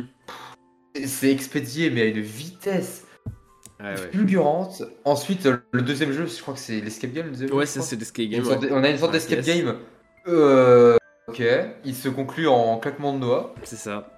Et euh, il, est, même, y a même pas de- il y a même pas un escape game. Genre un- une vidéo de McFly et Carlito sur l'escape game, alors que je déteste McFly et Carlito, je pense que j'aurais préféré. C'est impressionnant. C'est filmé comme une vidéo YouTube, c'est-à-dire que oh mon dieu, il y a ça, hop, la caméra se rapproche, Ouais, close up, elle sort l'objet. En fait- regardez, peut-être qu'il faut le mettre là. Panneau. Oh bah tiens, il y a une serrure. Ouais, c'est une scène qui est un hyper surcutée, je trouve, et, euh, et où en fait les, euh, les, la famille de, donc de Eddie Mitchell, hein, qui, qui décède dans le film, trouve la, la réponse hyper facilement, enfin tout de suite quoi. Vraiment, tout, c'est. tout, tout va, euh, tout va trop vite. Et euh, le troisième jeu, bah, le troisième jeu, il est rigolo, mais pour une pour Oui. euh, pour une raison un peu différente, mais je vais pas dire du coup. Oui, Mais le troisième jeu, il est un peu ouais. un peu. un Mais de toute façon, le troisième. Et voilà, et euh, en fait, genre, globalement, le film est pas. En fait, ce qui, ce qui est bien avec le film, c'est qu'il permet de, de comprendre la différence entre un mauvais film et un film raté. C'est-à-dire qu'un mauvais film n'a pas de bonnes idées, et un film raté a des bonnes idées, mais les utilise toutes mal. Ouais. Et pour moi, Murder Party, c'est un film raté. C'est-à-dire qu'il a une. Je trouve qu'il a une bonne DA. Mm. Je trouve que le film, visuellement, est ludique. Je me dis, ah, c'est marrant, il se passe ça. Ah, c'est marrant, là, il y a, là, il y a des couches de couleurs. D'ailleurs, je parle rapidement, il y a un moment, il y a une- la nuit qui est éclairée juste avec un gros spot bleu. Oui, oui, non, non. et c'est tout bleu, c'est tout bleu, c'est immonde. Moi je pense que c'est des Je, nuits je américaines. comprends hein. pas. C'est- Nuit Je américaine, comprends. pour expliquer, c'est des, des scènes donc tournées de jour, et après on met un filtre bleu soit au montage, soit avec la caméra. Et pour tout rendre bleu, soit on met un filtre, euh, un, un filtre colorant hein, devant la caméra pour tout faire bleu. Euh, c'est juste une nuit américaine, hein, ils ont pas tourné de nuit à mon avis. hein. Oui, oui, justement, mais c'est genre, il y a même. En fait, je comprends pas le concept parce que si- je pense que ça veut donner un concept un peu cartoon décalé. Mm. C'est horrible. En fait, ça aurait, ça aurait marché, je pense, s'il y avait eu des rappels de jaune dans les fonds. Par exemple, à un moment, je me souviens, il y a un plan du couloir avec les dames Oui. dedans. S'il y avait eu des lumières jaunes dans tout le long du front, ça aurait été bien. Ouais. Mais là, genre, c'est juste, je vois du bleu, je fais Bleu. c'est bleu. D'accord. C'est bleu. C'est c'est moche, en fait, c'est juste Ouais. très moche. Mais sinon, globalement, je trouve que le film a des bonnes idées. Il a des bonnes idées niveau humour. Je trouve Mm. quand même qu'il y a des moments où- qui sont bah, un peu rigolos. Moi, j'ai un peu. J'ai pas rigolé, mais j'ai souri. Je trouve qu'il y a une dynamique un peu, un peu rigolote entre le, bah, le personnage d'Alice Paul et le personnage de, de Pablo. Mhm. Genre, voilà, je trouve que c'est un peu rigolo, ça fonctionne. euh, voilà. Mm. Il y, a, il y a des personnages Ouais. qui disent des insultes. Pourquoi pas. Le film a une direction artistique sympa.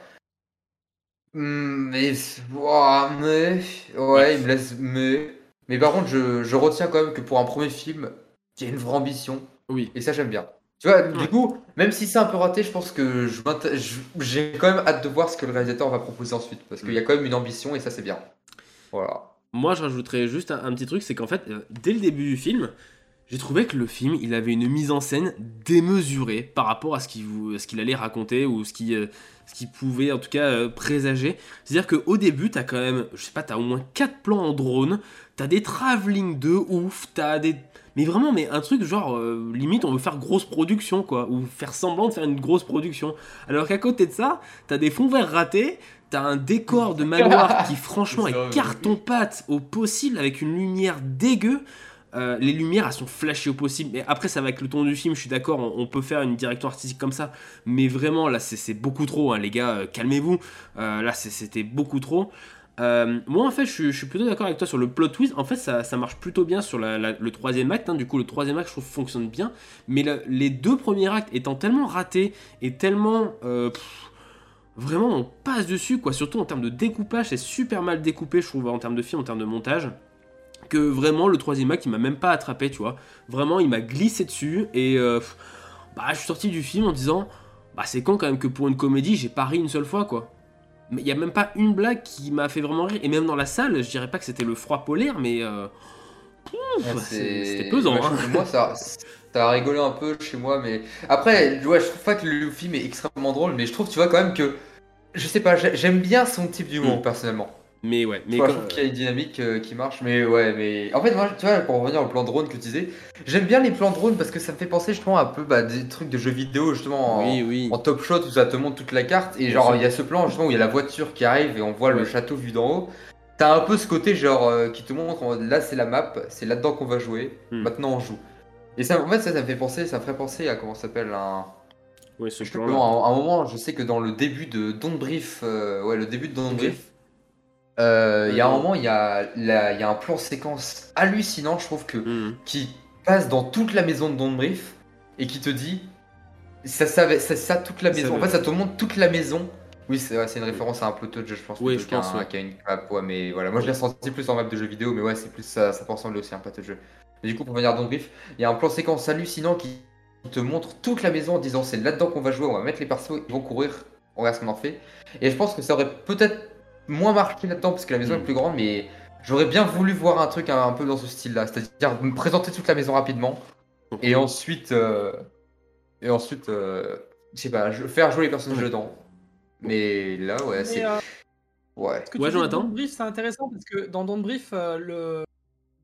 donc- l'idée, hein, c'est euh, des jeunes qui veulent cambrioler une maison, sauf qu'ils arrivent chez un vétéran de guerre aveugle et, euh, Mm. et qui les traque euh, dans la maison. Donc en fait, la maison devient un personnage, a Mm. tout intérêt à être présenté comme un personnage et à qu'on montre quel va être le terrain de jeu. Tu vois, comme si tu arrivais sur, je sais pas, un terrain de paintball avec Ouais. plein d'obstacles et de cachettes et qu'on te disait voilà où vont être les personnages, où ils peuvent se cacher, tout ça, de manière très furtive, mais pour que toi aussi tu prennes possession du lieu. Et dans une murder party, c'est ça aussi. Mur- la murder party, c'est prendre possession des personnages, mais c'est aussi pour prendre possession du lieu. Euh, et je sais pas comment c'est du coup présenté dans le film, ne l'ayant pas vu, mais Mhm. c'est vrai qu'il est intéressant de présenter vraiment le lieu aussi bien d'extérieur que d'intérieur, avec euh, plus ou moins de subtilité. Après, ça dépend comment c'est fait et quelle est l'ambition euh, de réalisation. Mais, mais clairement, le lieu, les objets sont des, des- des- des personnages, sont des éléments de Mhm. langage cinématographique. Quoi. Bah, disons que là, là c'est présenté, je trouve. C'est présenté, je, je comprends comment c'est présenté, c'est-à-dire que c'est présenté avec une maquette de la maison. Mhm. Qui en fait ils découpent et là ils disent en fait ils montrent globalement en fait on- ils nous disent pas ça c'est cette pièce c'est cette pièce mais en fait on voit un plan de la maison entre guillemets et du coup on visualise à peu près qui ce qui est où mais pas tellement en fait je pense que c'est- ouais ce qui en soi la maison est tellement euh, hasardeuse Mm. qu'elle est pas qu'on on s'en fout un peu en fait Il y a- Ouais. on, on voit vraiment que 4 5 pièces de la maison Oui, et puis, et puis Genre, il y a- y a- on ne situe pas dans la maison. peu de On ne ouais situe pas dans la maison. Donc, et il euh, tue pas tout court quoi Ouais. Genre, il y a aucun. Attends, est-ce qu'il y a un moment genre, où il y a un personnage qui meurt Je sais même plus. Si, ah si, je- fou, j'avais complètement oublié aussi. Un moment, il y a Oui, un personnage même. qui meurt. Bah, quand même, c'est Oui, même, oui. un truc de murder party. Ah si. S'il y a personne qui meurt, c'est dommage. Donc voilà, du coup pour Murder Party, sorti mercredi dernier, réalisé par Nicolas Pleskov, euh, donc avec Alice Paul, Pablo Poli, avec Eddie Mitchell, disons-le quand même, en patriarche. Il y a aussi du Miu Miu. Ouais, bref, et- Eddie Mitchell qui est là euh, 20 minutes quoi. Oui, bon voilà, et bon, hein, il, il fait le caméo. Donc, euh, donc voilà, du coup pour Murder Party, à voir au cinéma. Voilà. Euh, on continue avec toi, Jonathan, pour notre dernier film euh, vu au cinéma, c'est Les Meilleurs, que lui aussi on a vu il y a quelques mois, hein, pareil, au Festival Jean Carmé de Moulins. Euh, tous, les, films là vont sortir, ou presque. les derniers films qu'on a vus là-bas vont sortir ce mois-ci normalement.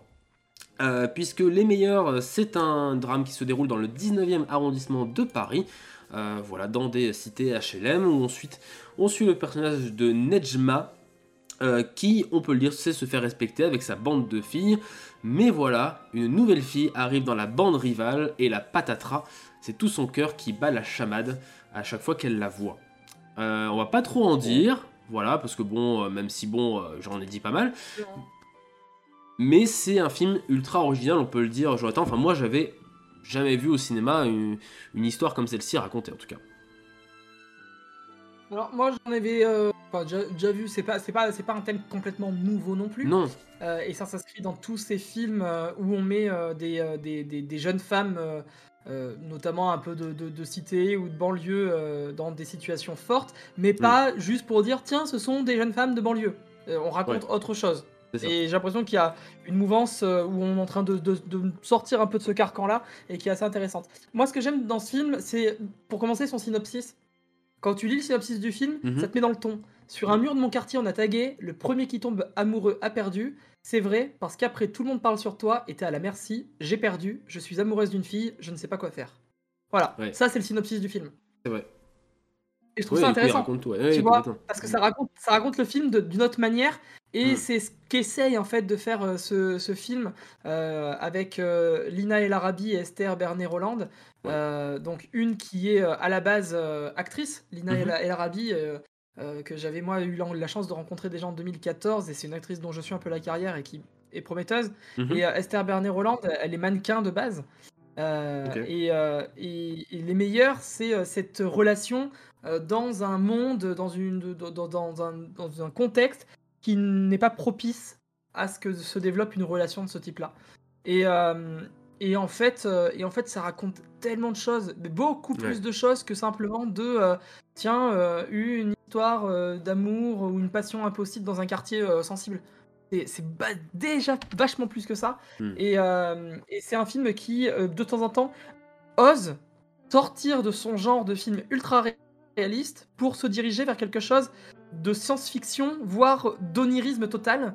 Et euh, t'as une scène dans le film où tout se retourne et là tu fais Hmm. Waouh, mais pourquoi ils sont partis là-dessus? Ou pourquoi elle est partie là-dessus? Puisque c'est une réalisatrice qui s'appelle euh, Marion de Seine-Ravel, que j'ai eu la chance du coup d'interviewer euh, à propos de ce film. Euh, et, et, qui, et qui en fait a construit ce film parce que elle a donné des, des, des, des, des- des- des cours de- avec des, des jeunes ados dans un quartier. Mhm. Euh, et au moment du mariage pour tous, où elle fréquentait ces ados, euh, elle, euh, bah, ils l'ont pris à part sur la question de l'homosexualité parce que elle, elle se cachait pas, elle est en couple avec une femme. Et, euh, et du coup, bah, les jeunes de quartier lui ont dit Bah voilà, pourquoi du coup, euh, 'fin, t'es homosexuel et comment ça se passe, tout ça. Et en fait, elle a dit que tout le monde pouvait le devenir. Mhm. Et eux, ils ont fait sûr. Ouais, mais toi, mais en gros, t'es blanche et t'es pas du quartier, ça passe. Mais nous, dans le quartier, on peut pas être homo. Tu vois? Et ça, c'était le discours. Ouais. Jusqu'au jour où en fait elle a ouvert la discussion là-dessus et une jeune fille est venue la voir un peu en, en loose day et lui a expliqué que voilà elle avait une copine qui euh, machin et en fait elle parlait d'elle Mhm. tu vois et Bien elle a vu ouais. qu'il y avait un gros tabou autour de ça et qu'il y avait besoin d'en parler et qu'en fait euh, la lesbophobie, euh, l'homophobie, euh, la non-acceptation de l'autre était même dans des moindres détails et pas forcément que dans la violence des manifestations ou dans les coups reçus au détour de- de- d'un coin de rue quoi. Euh, et, et voilà, donc elle a essayé de, de mettre tout ça en place dans un film qui va euh, être ultra réaliste, qui va être euh, un drame euh, très codé et Mhm. qui en même temps casse les codes par moment pour arriver sur de la science-fiction, pour arriver sur euh, le film romantique, pour arriver sur le film onirique, voire de temps en temps le western dans la manière de filmer. Ouais. Donc voilà, c'est un, c'est un film qui a plein de petits défauts. Mm. C'est un film qui est loin d'être parfait. Oui, Mais c'est un film film, oui. qui est hyper généreux et Mm. qui se veut se veut prometteur pour la suite de la filmographie de Marion de Seine-Ravel, tout Ouais. comme pour la suite euh, euh, de ces actrices-là actrices, qui euh, clairement portent ce film d'une- Mm. avec brio. Ouais, complètement. Le casting est vraiment euh, superbement bien choisi. hein. Le, le duo de, de jeunes filles, du coup, enfin, le, qui est dans la romance, hein, évidemment, marche très très bien. Mais tous les actrices secondaires aussi, je trouve, font, apportent leur pierre à l'édifice et jouent justement, en fait, vraiment jouent, jouent bien. Même si ça- pour certaines c'est leur première expérience, vraiment, il y a, il y a une grande qualité de, jeu d'a- d'actrice, je trouve. Et euh, il y, a une- sensibilité dans le film et, un regard euh, à la fois, euh, on va dire, complice, mais à la fois aussi un peu détaché parfois dans, le film. Si j'ai bon mémoire aussi, hein, voilà, parce qu'il y a pas mal de choses qui sont perdues. Mais, mais je me souviens que moi j'avais beaucoup, beaucoup apprécié l'ambiance aussi générale du, du film, qui était à la fois de la tension, mais aussi de la tendresse par moments, évidemment. Et, euh, et vraiment, c'est euh, vraiment, euh, vraiment un film à voir aussi, à découvrir au cinéma, parce qu'il y a une très très belle lumière. Tu l'as dit, il y a aussi des, des scènes un peu surréalistes, on peut le dire. On s'attend pas à voir un truc pareil dans un film comme ça. On ne spoilera pas, on a juste été un peu. Moi, j'étais un peu déçu par la fin. Voilà, je trouvais que la fin était un peu bon. allez, on cut quoi. hein. Allez, faut finir. bon, voilà. mais bon. Et, et- et très rapide et se finit très très vite. Ouais, ouais, le film se termine très très vite. Donc, euh, donc voilà, les meilleurs ça dure 1h20, au moins on n'a pas le temps de s'ennuyer euh, si des fois ça vous plaît pas, mais nous ça nous a plu en tout cas. Euh, premier film donc de Marion Dessaigne Ravel et pas Fessaigne comme je l'ai marqué dans les, dans les visuels, donc à découvrir au cinéma. On va partir du cinéma et on va aller chez nous, dans nos canapés et dans nos salons, pour voir les films qui se déroulent sur les plateformes avec On a les droits. Et voilà, on a les droits. Et cette semaine, c'est Disney qui a les droits de sa propre production, c'est logique, mais cette fois-ci, ils ont décidé de ne pas le sortir au cinéma comme pour la troisième fois consécutive depuis le début de la pandémie, avec le nouveau Pixar qui sort exclusivement sur Disney ⁇ qui s'appelle Alerte Rouge. Film réalisé par Domichi, qui est donc euh, l'une des seules leads créatives de chez Pixar à être d'origine chinoise. Euh, c'est son premier long métrage chez Pixar. Elle a déjà réalisé le petit film d'animation Bao, qui était en introduction d'un film Pixar, mais j'ai oublié lequel. Euh, je miserai sur un récent, euh, je sais plus, je vais vous dire ça. Mais voilà, qui avait resté Bao, c'était l'histoire d'un d'un jeune garçon qui, qui, se retrouvait seul et qui se retrouvait avec une espèce de comment dire, euh, de, de ravioles, de chinoises euh, en tant que bah, qu'assistant en fait. Enfin, il lui suivait de partout. Et, euh, donc voilà, c'était super mignon comme, comme petit film d'animation. Et donc, et donc voilà, et donc là c'est son premier long métrage qui raconte l'histoire de Mei, une adolescente sino-canadienne qui vit à Toronto et qui découvre qu'elle peut se transformer en panda roux à chaque fois qu'elle a une émotion forte et bah forcément entre sa mère qui est hyper protectrice et le fait d'aller voir un boys band en concert alors que ses parents sont pas d'accord, forcément les émotions, bah, ça s'entrechoque. Euh, je vais commencer en disant quelques petits mots. Euh, moi j'ai vraiment énormément adoré euh, Alerte Rouge. Vraiment c'est un c'est un petit coup de cœur. Voilà, c'est pas un gros coup de cœur. Ça va pas être un Pixar, un classique. Ça va pas être du niveau d'un vice versa ou d'un Lao ou, euh, ou du mot que je peux pas prononcer. Mais, euh, mais du coup, Alerte Rouge, ça reste une petite Madeleine de Proust, très franchement. Parce que, euh, en fait, tout est bien. Il y a juste que tout est bien dans le film. Il y a, vraiment. L'animation, elle est folle, voilà. Les 5 premières minutes du film, c'est une bombe explosive d'animation. C'est. C'est. Je crois que Simon est pas d'accord. Ah, t'es pas d'accord. Ah, là, on va rigoler. Là. On, va pas être d'accord. Moi, je trouve vraiment que c'est vraiment une, bombe explosive d'animation parce que. Euh, en fait, le truc, alors beaucoup vont peut-être lui reprocher, mais moi je trouve que justement c'est bien que Pixar prenne ce virage-là et se laisse aller euh, créativement parce que je trouve que le début de Alerte Rouge ressemble beaucoup à un film de Lord et Miller. Donc Lord et Miller qui ont fait Spider-Man New Generation ou encore euh, Les Mitchell contre les machines. Et je trouve que ce début de, de film, qui après se poursuit, qu'on voit par, partie, on va dire, dans le film, un peu moins, parce que le début est juste vraiment, euh, faut renvoyer quoi. Et eh ben euh, vraiment, si on rentre dans l'art, on vous met dans l'univers et, euh, et, on est dedans. Et le fait de, mélanger plein de styles différents d'animation, tout ça, avec cette 3D qui est propre à Pixar et qui marche très bien, ces effets de caméra qui, qui, sont toujours autant renouvelés, cette lumière magnifique, bordel Pixar fait la meilleure lumière des films d'animation et donc c'est pour ça que c'est les, les, plus beaux films d'animation de, l'industrie en fait. C'est pour ça. Euh, et, voilà, le souci du détail, vous voyez le bonnet, mais regardez-moi les petites peluches, ils, sont fichés même à les peluches qui sont en flou. Enfin voilà, c'est quand même fou.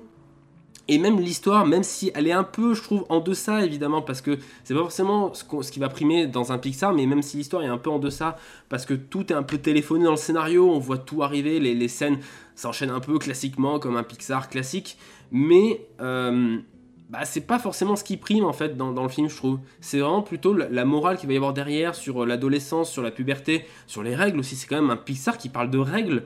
Je, sais pas si vous vous rendez compte, euh, pour un, Pixar, on va dire, qui veut familial, c'est quand même un sujet assez important et qui est peu abordé, surtout dans les films d'animation. Et moi, je trouve ça trop bien aussi le rapport aussi qu'a la mère, la mère qui est. Euh, protectrice qui est euh, beaucoup trop euh, sur le dos de sa, fille, qui ne peut pas du coup se, dévoiler et s'exprimer. je trouve ça vraiment intéressant. La fin était un peu, euh, un peu rushée, un peu, elle est bon, faut finir, tout le monde est content, tout le monde est gentil, voilà, c'est un Pixar, hein, bon. mais, voilà, moi je trouve que ça reste un Pixar efficace et qui, qui vraiment bah, est honnête, quoi. Est honnête et il sait de quoi il parle. Et ça, ça me plaît beaucoup. Voilà. Qu'est-ce que tu en as pensé, euh, Simon Je crois qu'on va pas être d'accord. Disney Plus est une plateforme qui permet de créer de grands films. On l'a vu avec Raya et le dernier dragon. On l'a vu avec Lucas et on le voit aujourd'hui avec Alerte Rouge. C'est-à-dire que Alerte Rouge est peut-être l'un des pires Pixar que j'ai pu voir à l'heure actuelle. Ah ouais Ah ouais, quand même. Et disons que je l'ai regardé avec mes amis Mhm. Et genre parce que j'avais j'avais un peu la, la flemme honnêtement de le voir tout seul. Je me disais je vais le voir tout si je le vois tout seul, je, je me dis, bah j'ai des potes qui aiment bien tout ce qui est bah, justement un peu comédie et tout. Je me dis on va le voir avec eux comme ça au Ouais. moins en même temps on regarde un film ensemble, c'est cool. Mhm. Et au bout de 5 minutes, j'ai j'ai je commence à avoir honte de d'avoir proposé de regarder ça. Je trouve que l'introduction est horrible. Je Non. la déteste. Oh non Alors, dis donc que honnêtement, là faut que je parle un peu plus de Disney, faut que je parle de Enkento. Ouais, ok. Enkento, je trouve, a une introduction similaire. C'est-à-dire qu'Enkento s'ouvre sur une chanson qui nous dit ça c'est les personnages, ça c'est leur pouvoir. Mhm. Je déteste ça. Je déteste ça. J'ai l'impression qu'en fait c'est, c'est Jean-Marc qui fait un diapo en anglais disant ça c'est bien, ça moi je, là lui il fait ça, lui il fait ça et c'est pas intéressant. Moi j'aimerais bien voir de la mise en scène, j'aimerais bien voir du personnage. Et du coup je trouve aussi que la fille est insupportable dans, dans- je parle notamment que de l'introduction. Je trouve que la fille est extrêmement agaçante. Je Mais pense c'est normal. Je l'ai vu en VF, c'est peut-être dû aussi à sa VF. Alors, je l'ai vu en VF Et aussi, hein, même temps, rapidement, parce que la, la- la VF a quelques coquilles, je pense notamment au personnage de Myriam, qui est du coup la fille en verte. Je la trouve, euh, je trouve vraiment, j'aime pas fan de sa VF. Ouais, Par contre, j'aime beaucoup la VF de la, un peu la fille un peu plus euh, afro, euh, Ouais. Afro un peu blasé. J'aime beaucoup ce Mhm. personnage. Mais du coup, pour revenir à l'introduction, ah, c'est désagréable. En fait, je vois l'idée Lorden Miller. Je Mhm. vois et je conçois. Je trouve ça bien. En vrai, je trouve qu'il y a une évolution. Tu vois, on essaye de de rester un peu dans l'heure du temps. Pixar, euh, je sais bien, mais ça fonctionne pas. Hmm. Je comprends pas trop pourquoi ça fonctionne pas. J'avoue que je saurais pas dire. Je pense qu'il faudrait que je la revoie. J'ai trouvé ça agaçant. En fait, je- là, je me disais vraiment. C'est là, je pense, la première fois que je me suis dit, Pixar, c'est pour les, c'est pour les gamins. Ah ouais? Je me suis vraiment dit, ah, mais- c'est pour les gamins ça. Mais non, parce que. Genre, je me suis dit, je suis trop vieux peut-être pour regarder ça. Et après, le film, honnêtement, les 20 premières minutes sont un peu bizarres parce que déjà, c'est une fille chinoise dans un au Canada. Hmm. Ça m'a un peu perturbé au début, surtout qu'en plus c'est au Canada parce que j'ai un peu regardé le making of rapidement à la suite. J'ai regardé un petit bout et c'est au Canada juste parce que les pandas c'est rouge et blanc comme le drapeau du Canada. Oui, donc je trouvais ça un peu en mode. Ok. Ouais, ça fait des, Bon, des refs, pas. ouais. Ouais, mais alors, voilà, je je dis, il y a peut-être des trucs intéressants à montrer au Canada, mais que, qui montrent pas. Genre. Enfin, je, pas, je trouvais que bon, du coup, ça avait pas grand intérêt en soi à le mettre au Canada.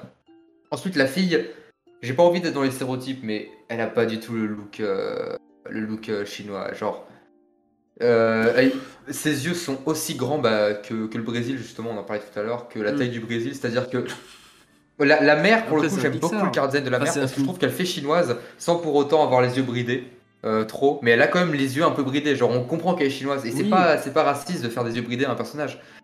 Genre, euh, je trouve que même, genre, je trouve, je trouve que niveau couleur de peau, niveau coiffure, elle a ce Mm. côté euh, plus euh, chinois et du coup, là, là j'ai compris en fait, c'est que au niveau de la scène le temps que j'ai fait, elle est chinoise. Mm.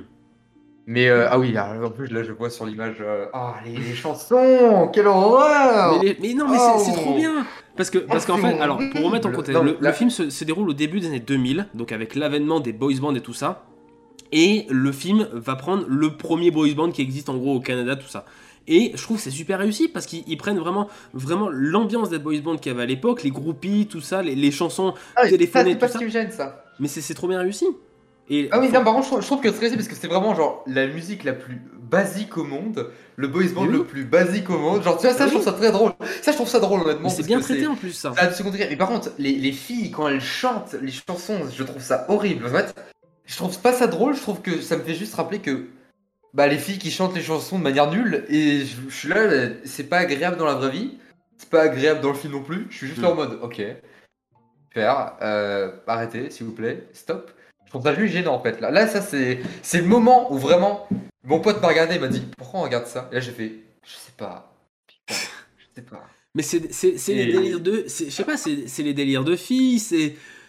Oui, pas, mais ils, elles le font dix fois dans le film. Une fois au Ah début, ouais, c'est rigolo, attends, mais c'est genre des dix, dix fois à chaque fois qu'elles C'est- arrivent. c'est comme en fait, des ça me Baby tue Bird parce que j'avais l'impression de regarder Fairy Tail. C'est-à-dire que dès qu'il y a un problème, elle arrive, elle fait And gonna let me Et elle commence à chanter et c'est horrible. Arrêtez. Faites, je sais pas, faites, euh, faites des problématiques. Parce qu'il faut qu'on parle des problématiques du film. Le Vas-y, film, vas-y. pour moi, deux propos de fond. Un propos sur tout ce que, toutes les pubertés Mhm. que je trouve pas déconnant, mais un peu. ah, on dirait qu'ils vont pas jusqu'au bout, quoi.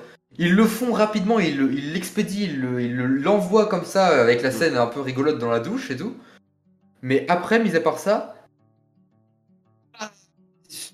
Ok, le film, en fait, le film oublie rapidement son, ses problématiques pour faire juste. C'est une fille qui se transforme en panda. C'est rigolo, il est, il est beau le panda, non? Et du coup, moi ça m'embête. Ça m'embête parce que là, on pourrait faire justement. Genre, j'aurais beaucoup plus vu le panda comme une métaphore justement de la sexualité. À un moment, j'ai cru, j'ai eu espoir. À un moment, il y a, il y a une scène random dans le lycée, un peu après, vers le milieu du film, où la fille flash sur un personnage qui s'appelle Carter, Oui. Qui pour moi est une fille. Tous mes potes me disent, mais non, c'est un garçon, mais pour moi, je l'ai clairement vu comme une fille. Et là, je me suis dit, ok, là, c'est intéressant. Là, on va aborder justement la puberté qui rend euh, peut-être, euh, tu sais, genre la fille de propos justement un peu euh, bah, homosexuel, où je me disais, il y a moyen qu'il fasse vraiment un truc très intéressant. Mhm. On n'a plus jamais revu ce personnage. Non. Non, non. Jamais. Non, non, il a disparu. C'est- Je ne... Oui, je ne comprends pas à quoi sert cette scène. À part faire Ah, mais eh, tu flashes sur quelqu'un de random. Ah oui. Ouais. D'accord. Ça sert, ça sert à quoi? C'est quoi le propos? C'est Ah, quand t'es quand t'es quand t'es jeune, tu flashes sur n'importe qui? Ok, mais ça m'apporte quoi en tant que, que, que spectateur? Alors que là, je pense que ça, je pense que symboliser justement le fait de, tu sais, de- d'avoir une mère qui dit contrôle tes pulsions. Mm. En fait, c'est un peu comme comme les gens parlaient de la Reine des Neiges. À la sortie, tout le monde disait que la Reine des Neiges c'était un propos euh, lesbien, ce qui du Mhm. coup a été confirmé du coup dans la Reine des Neiges 2, je crois, Oui. que Elsa est bel et bien euh, lesbienne. Et Bah, c'est pas, non, coup, mais c'est pas confirmé explicitement, bien. mais bon. Bah, il y, a- il y a des gros indices quand même. Genre, il y a des indices. Oui, enfin, show yourself, euh, bon, elle est pas hétéro, quoi, désolé, mais bon, euh, voilà, hein, à un moment donné, Ouais, mais voilà, mais du il coup, y a les choses, quoi. genre, je me disais, il y a moyen que le film fasse un propos sur tout ce qui est le- la, le- le- la Mhm. sexualité et tout, et bah, il en fait un peu rien et je trouve ça dommage, mais du coup, le film pose une problématique qui est la fille ne doit pas laisser ses émotions sortir. La fille doit contrôler son panda. Oui. Et cette problématique est expédiée en 5 minutes, ce qui fait que le film n'a plus de problématique. En fait, la, problématique, c'est une problématique qu'on a interne aux, viewers, c'est-à-dire la fille fait n'importe quoi, on sait qu'elle fait n'importe quoi, mais elle ne le sait pas. Et d'accord, mais sauf que du coup, bah, j'ai une heure de fille qui fait n'importe quoi et c'est un peu long. Honnêtement, je trouve ça un peu. Je trouve que. En fait, je trouve que vraiment. C'est exactement le même problème que j'ai de partie, c'est-à-dire que c'est un film raté, il a des bonnes idées, mais il en fait rien. Et du coup, rapidement, je fais une, une partie sur l'animation. Euh, J'aime pas du tout l'animation. Ok. Je trouve que, je trouve que rapidement les bouches, euh, les bouches, j'aime pas, j'arrive, j'arrive pas, j'ai un problème avec les bouches. euh, Ah ouais la bouche- elle- les bouches sont trop grandes et ça m'a perturbé tout le long. Je me suis dit ah c'est trop gros. Je sais pas, ça m'a fait peur. Et puis ah, c'est moche. Enfin, c'est pas moche. C'est loin d'être moche, mais c'est bien en deçà de ce qui a été fait avant. non, mais- les personnages sont tellement lisses. En fait, ils ont pris tous les détails qu'ils ont mis dans le bonnet, ils ont arraché tous les détails du visage et ils l'ont mis dans le bonnet. C'est-à-dire que je- il y a- c'est- ils ont mis, c'est comme on- si on mettait un bonnet sur un bonhomme de neige. C'est ok, d'accord. Et je trouve même d'accord, que par les animations de marche, j'ai l'impression de voir des boucles de deux pas. Et il y a quelques moments où l'animation peut être un peu, je suis d'accord. Il y a des moments qu'on- que je, je sais pas Oui. s'il y avait ça dans les autres Pixar, mais genre des trucs qu'on pourrait rapprocher par exemple de l'animation japonaise avec justement des, des jeux de couleurs, des, un peu des calques, des zooms, des trucs un peu en mode. euh, que, qui moi, là où je me suis dit, ah tiens, c'est un peu stylé. Et même il y a un moment, genre, à la- vers la fin, il y a un plan sur le panda qui court sur les toits de la, la ville pour Ouais. rejoindre euh, un, un stade. Mhm. Ce plan est magnifique, c'est le plus beau plan du film. Et le panda est beau, oui, il y a des poils, c'est mignon, il, il est tout chou, pitou, mais euh, euh, disons que le, le panda roux a autant d'attraction que que le fait que la lune tombe dans Moonfall, c'est-à-dire c'est bien, mais ça dure un court métrage quoi. C'est sur papier c'est beau, mais bof. Ouais. Voilà. Bon. Je suis pas convaincu. Bon, c'est pas tu mauvais. t'as pas été convaincu. Pas- tout est pas à jeter, clairement. C'est ainsi. Mais tout est à f- prendre. En fait, je pense qu'il faut prendre un autre axe. Ok. Et je pense qu'on prend autre axe et je pense que le film est plus réussi. Bon, et ben on va laisser en tout cas nos, nos auditeurs aller se faire euh, leur propre avis sur, euh, sur Alerte Rouge, disponible sur Disney Plus malheureusement. Moi, juste petite parenthèse et après on Bah, je termine. glisser un mot justement. Oui, vas-y, je t'en prie, oui, vas-y, vas-y, vas-y. J'ai pas vu le film. Hein. Ouais, ouais. Euh, J'ai pas vu le film et je crois que j'ai pas envie de le voir. Ok. Parce que, parce que déjà, je, je, je- je t'avoue que par rapport à ce que vous avez dit, je n'ai rien compris à l'histoire. Je... C'est simple, Ah non, c'est- une, ado de il y a une 13 ans qui se transforme en panda. De règles, de panda, de concerts, de vintage. J'ai rien compris comme ça, mais bon, il faut voir On le va- film. va ça. Oui, il faut voir le film. Mais, mais c'est- mais le problème, il est pas là. Le problème, euh, c'est que j'ai un vrai souci avec Disney Plus et le fait qu'ils mettent toutes leurs nouvelles créas Ouais. sur leur plateforme. Mm. Pourquoi? Parce que c'est pas tant qu'elle sera pas vue ou qu'elle sera pas appréciée, mais c'est-à-dire que Disney et Pixar, enfin Disney du coup, mais avec Pixar, ce sont quand même depuis 20 ans, 25 ans, 30 ans. euh, les, euh, les, les poids lourds et quasiment les seuls du marché à proposer des films d'animation. Et si on prend Mm. des vice-versa, si on prend des Wally, si on prend des Lao, des films d'animation ambitieux. Ouais. Ou en tout cas qui veulent aussi avoir une double lecture, qui peuvent parler à tous et qui ont derrière euh, des, euh, des, des vrais sujets de fond et qui méritent d'être vus par le plus grand nombre. Mm. Et le problème, c'est que là, ils seront vus par le plus grand nombre, mais de manière complètement individuelle et non plus collective avec l'expérience de la salle. Et surtout, on est en train d'apprendre à, à tout un tas de gamins que bah, ces films-là euh, sont des films un peu lambda, un peu n'importe quoi, Ouais. qu'on va voir sur sa propre télé ou sur son ordi, ou pire sur des tablettes ou des portables. Et on va plus apprendre à aimer le cinéma, à aimer les films et à les analyser en famille ou avec euh, le reste du public, à partager des rires, à partager des émotions, des Mm. pleurs, euh, des, euh, des grognements, j'en sais rien. Mais on est en train de vivre une expérience de cinéma qui se dirige vers quelque chose de complètement désastreux. Et euh, tout le travail qui est mis en place pour faire de l'éducation à l'image, qui est fait pour euh, la- l'accès à la culture, et ben là est en train d'être détruit par une entreprise qui connaît le poids qu'elle a sur le marché. Hmm. Elle sait le poids qu'elle a sur le marché. Et je comprends pas qu'un film comme ça ne soit pas en salle, alors que personne. Ouais. Ils savent très bien qu'avec une com de ouf, parce que c'est sûr. reste Disney, avec une com de ouf, ils arriveraient à pouvoir le vendre et à pouvoir faire des entrées. Moi, je- j'avoue que j'ai du mal à comprendre, et c'est juste pour cette raison que moi, j'irai pas le voir. Non, je, je te rejoins, et je, je comprends ton, ton point de vue. euh, voilà. euh, de- depuis Soul, hein, de toute façon, Soul, ça a été un film de cinéma. On l'a vu sur nos télés. euh, ça a été Ah ouais. désastreux, en fait. Euh, moi, vraiment, en Soul, passant, ça m'a tout niqué. hein. Voilà. Moi, ça m'a vraiment niqué l'expérience de, de le voir chez moi sur télé, même si j'ai une grande télé, tout ça, il y a un bon système de son, tout ça. Euh, vraiment, ça ça m'a niqué l'expérience. Lucas, je l'ai un peu plus apprécié parce que c'était le mood d'été, tout ça, donc ça marchait beaucoup plus, je trouvais. Et ça marchait bien avec le format télé, peut-être ça marchait un petit peu mieux. Mais euh, Alerte Rouge, euh, ouais, c'est un film qui va au cinéma, quoi. Enfin, c'est clairement un film qui aurait bénéficié de la salle, moi, je trouve. Vraiment. Mais bon. Un Mister Nana ou pas? Euh, rappel, c'est pas immoral de pirater des films Disney, Star Wars, Marvel. Non, c'est pas immoral parce qu'on rappelle que Disney, c'est le capitalisme, voilà, euh, avec un grand le, voilà. Donc euh, vous pouvez pirater attends. du Disney. non, je rigole, je rigole. mais attends, mais- mais- Déjà, déjà d'une, moi, je vais jamais personnellement euh, inciter au, au piratage et dire que je n'ai jamais vu de film euh, téléchargé également, ce serait Mhm. faux. Je pense qu'on a tout. Un, Oui, euh, bah oui. c'est sûr. bien sûr. Dire que je pirate, par contre, moi je pirate pas. Mais par contre, là, qui, ce qui- ce qui est immoral, euh, dire qu'on peut pirater parce que c'est une société capitaliste, euh, voilà, qui Bah a oui. plein de thunes et euh, voilà, qui veut faire du chiffre pour du chiffre. Ok, très bien, Non. je peux l'entendre. Mais là, on parle quand même de films qui s'adressent à un public jeune Oui. et un public qui, bah, potentiellement, n'a jamais eu encore l'accès au cinéma que par Ah oui, entrée par ces films. bien sûr. Donc, Mm. ces films ont une importance, une nécessité auprès du jeune public, Mm. euh, parce que si on n'a pas cette proposition de Disney Pixar, je dis pas qu'il y a que ça pour les enfants au ciné, Non, mais oui. il faut pas les aller voir que Pixar, parce que sinon, euh, il y a un moment, ça va les mettre dans un moule aussi. Oui. Mais clairement, c'est une vraie porte d'entrée. Bah oui. Si t'as pas cette porte d'entrée, euh, t'as peu de parents qui vont faire l'effort de passer par la fenêtre avec leurs enfants pour aller euh, voir Bien des sûr. films, tu vois. Bah oui, et puis. Disney, c'est Disney Pixar, c'est quasiment un, un gage de qualité, ou en tout cas, Ah, un gage de, ben, on va voir un film en famille, on va plutôt Mm. apprécier collectivement. Tu ça, vois. quoi. Et moi, c'est pour Et ça. Je, qu'en fait, l'industrie, enfin Disney, est presque peut-être en train de se tuer lui-même, Hmm. quelque part. Possible. Et ça, faudra le voir à très long terme. À court Simon- terme, ils font du profit. hein. Mais à très long terme, je suis pas sûr. Simon, Ouais, un parce que dernier mot sur- surtout que c'est surtout que c'est débile parce que étant donné que les, les films Disney représentent énormément d'entrées au cinéma. Ouais. Genre Encanto, je crois qu'il a fait entre 3 et et 4 4, je crois, non Ouais, il a fait entrées, 3 et 4 en millions, France. ouais. Mm. Donc vraiment, c'est pas mal. Et euh, comparé aux résultats de d'abonnement Disney+, c'est pourri. En fait, Disney avait justement fait un petit coup d'éclat en mode Eh, Encanto marche trop bien maintenant qu'il est sur Disney+. Ouais. Si Encanto marche autant, c'est parce qu'en fait, euh, t'as tout l'attrait de la salle. En fait, les gens qui l'ont vu en salle ont dit aux gens qui l'avaient pas vu, allez le voir. Alors que là. Alerte Rouge, il va avoir le même effet que Raya, parce que c'est honnête, euh, qui a vu Raya? Personne. Là, ouais. Raya, ils l'ont mis aux Oscars en mode Hey, il existe, mais il va jamais le voir. Ou si là, c'est un scandale. Mais euh...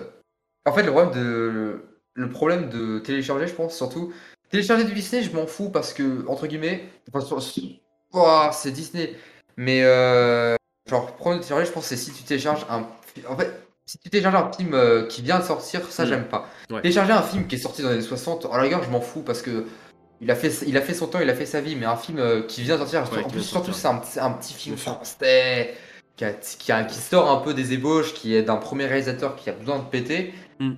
Ça, je trouve ça dégueulasse. Par contre, euh, télécharger un film d'une grosse firme, genre un Marvel ou un Pixar, euh, ça, genre, je- honnêtement, moi, ça me fait pas grand chose. Après, je vais les voir au cinéma parce que c'est vrai que pourquoi, Bah oui. par exemple, le Roi Lion marche autant, marque autant, la- marque autant bah, l'histoire de- du cinéma, c'est que les gens se sont pris en pleine face les cuts euh, du Roi Lion et ils se sont fait OK sur le grand écran, OK, donc ça, c'est ça c'est un film d'animation qui, qui rivalise, entre guillemets, Mm. avec euh, du vrai cinéma. Je, je mets des guillemets parce que Oui, oui. il y a beaucoup de gens qui disent que, que le film, le cinéma d'animation, c'est un peu. euh, c'est pas du vrai cinéma. De toute façon, on l'a vu au César avec le Sommet des Dieux.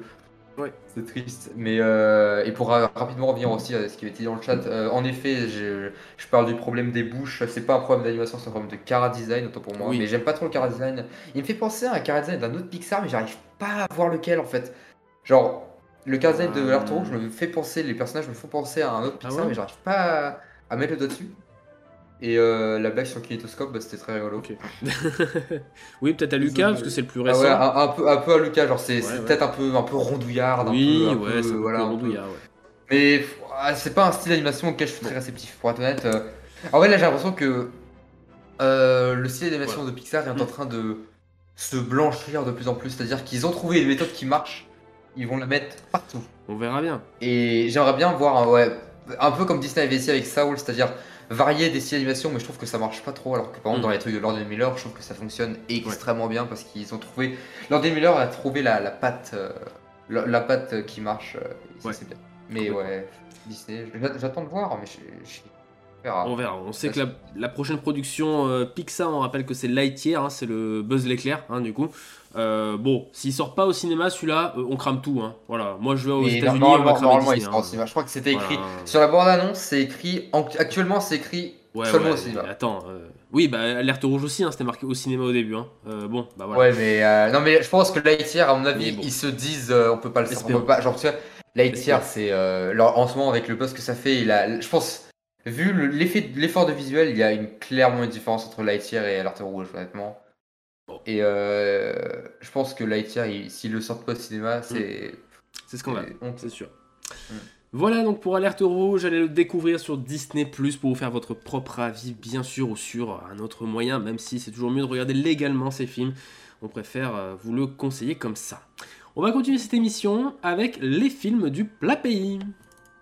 Comment vous appelez-vous? Les films du plat pays. Pas mal, non C'est français. Ah, c'est sûr que c'est pas joli rigolo, hein Dans 20 siècles, on en parle encore. C'est drôle les souvenirs de l'enfance. Le passé, c'est le passé, darling. Ça parasite le présent. Les films du plat pays. Comme chaque semaine, nous revenons sur un film connu, très connu, qui a eu un certain succès auprès du grand public, euh, disons-le. Et cette euh, semaine, on va vous parler de Slumdog Millionnaire. Film réalisé par Danny Boyle avec dans le rôle titre la révélation de ce film, Dev Patel. On retrouve aussi euh, Freda Pinto ou encore Anil Kapoor pour le casting indien de ce film sorti en 2009 qui nous raconte l'histoire de Jamal Malik, un jeune homme de 18 ans, orphelin qui vit dans les bidonvilles de Mumbai en Inde et il a décidé de participer à la version indienne de Qui veut gagner des millions? Euh, pourquoi l'a-t-il fait? Je vous laisse regarder le film pour le découvrir, mais il va quand même atteindre la dernière question à 20 millions de roupies et remporter ces 20 millions de roupies et répondre correctement à la dernière question et donc devenir l'un des plus gros millionnaires de, du- de l'Inde. Euh, pour info, 20 millions de roupies, ça fait 238 000 euros. Voilà, bon, c'est- du coup, c'est pas le million d'euros. c'est moins mais- impressionnant. Voilà, ça fait moins impressionnant. pas- C'était en mode oh, wow. Mais en Inde, faut dire que c'est quand même une sacrée somme, hein, à mon avis. Et du coup, la question. France aussi, hein Oui 238 000 euros. Oui, non. c'est pas mal, hein. Oui, c'est sûr. Ouais, mais en, en Inde, c'est beaucoup, genre, c'est beaucoup plus. Bien sûr. En, Inde, sûr. ça équivaut à un million d'euros, quoi. Bien sûr, non, mais c'est clair. Ouais. Donc, euh, c'est impressionnant. Et donc la question c'est comment a fait ce jeune orphelin euh, pouilleux qui a pu gagner à qui veut gagner des millions? Voilà, et donc il va passer euh, euh, un sale quart d'heure dans des commissariats et tout ça à, faire, à répondre à des questions. Euh, on l'a tous les trois vus et j'ai sélectionné le film parce que bah, je voulais mettre un peu en lumière la filmographie de notre nouveau chroniqueur Simon. Pourquoi Slumdog Millionnaire c'est un, film qui t'a euh, qui t'a marqué, qui t'a touché? Alors, il faut savoir que bah, je l'ai vu il y a pas plus tard qu'environ deux semaines, je dirais deux semaines à peu près, donc c'est récent. Ok. Donc je l'ai. Et euh, Alors, il traînait dans mon ordi depuis longtemps. Ça faisait euh, bah, presque. il- Ça faisait longtemps, ça, faisait de- ça devait faire 6 mois que je voulais le voir et que je, je, je savais pas pourquoi. Je me suis dit, un soir, j'en ai marre, j'ai du temps, je le regarde. Mhm. Et je m'attendais pas du tout à ça. Je trouve que c'est un film qui est extrêmement étonnant. C'est un film qui, en fait, dès sa première, dès ses 10 premières minutes, m'a foutu une grosse claque. Parce qu'il, littéralement, parce qu'en fait, le, le- le- les 10 premières minutes sont un montage parallèle Mhm.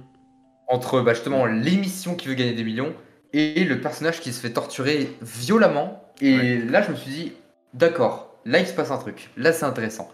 En plus, euh, le film, dès le début, le film a des parties pris parce que justement, il y a tout, tout le travail des couleurs en fait. euh, le, tout le travail des couleurs de- euh, entre le- la mise en parallèle entre justement le bleu, le bleu du plateau un peu un peu festif et le jaune pétant qui de, de la scène de, de, bah, de torture et en fait je m'attendais pas à ça et c'est je pense c'est je pense en fait c'est le truc que je vais le plus dire c'est c'est surprenant. Je m'attendais pas à ce que ce soit plus qu'un film sur qui veut gagner des millions plus qu'un film sur un mec justement qui bah, gagne des millions.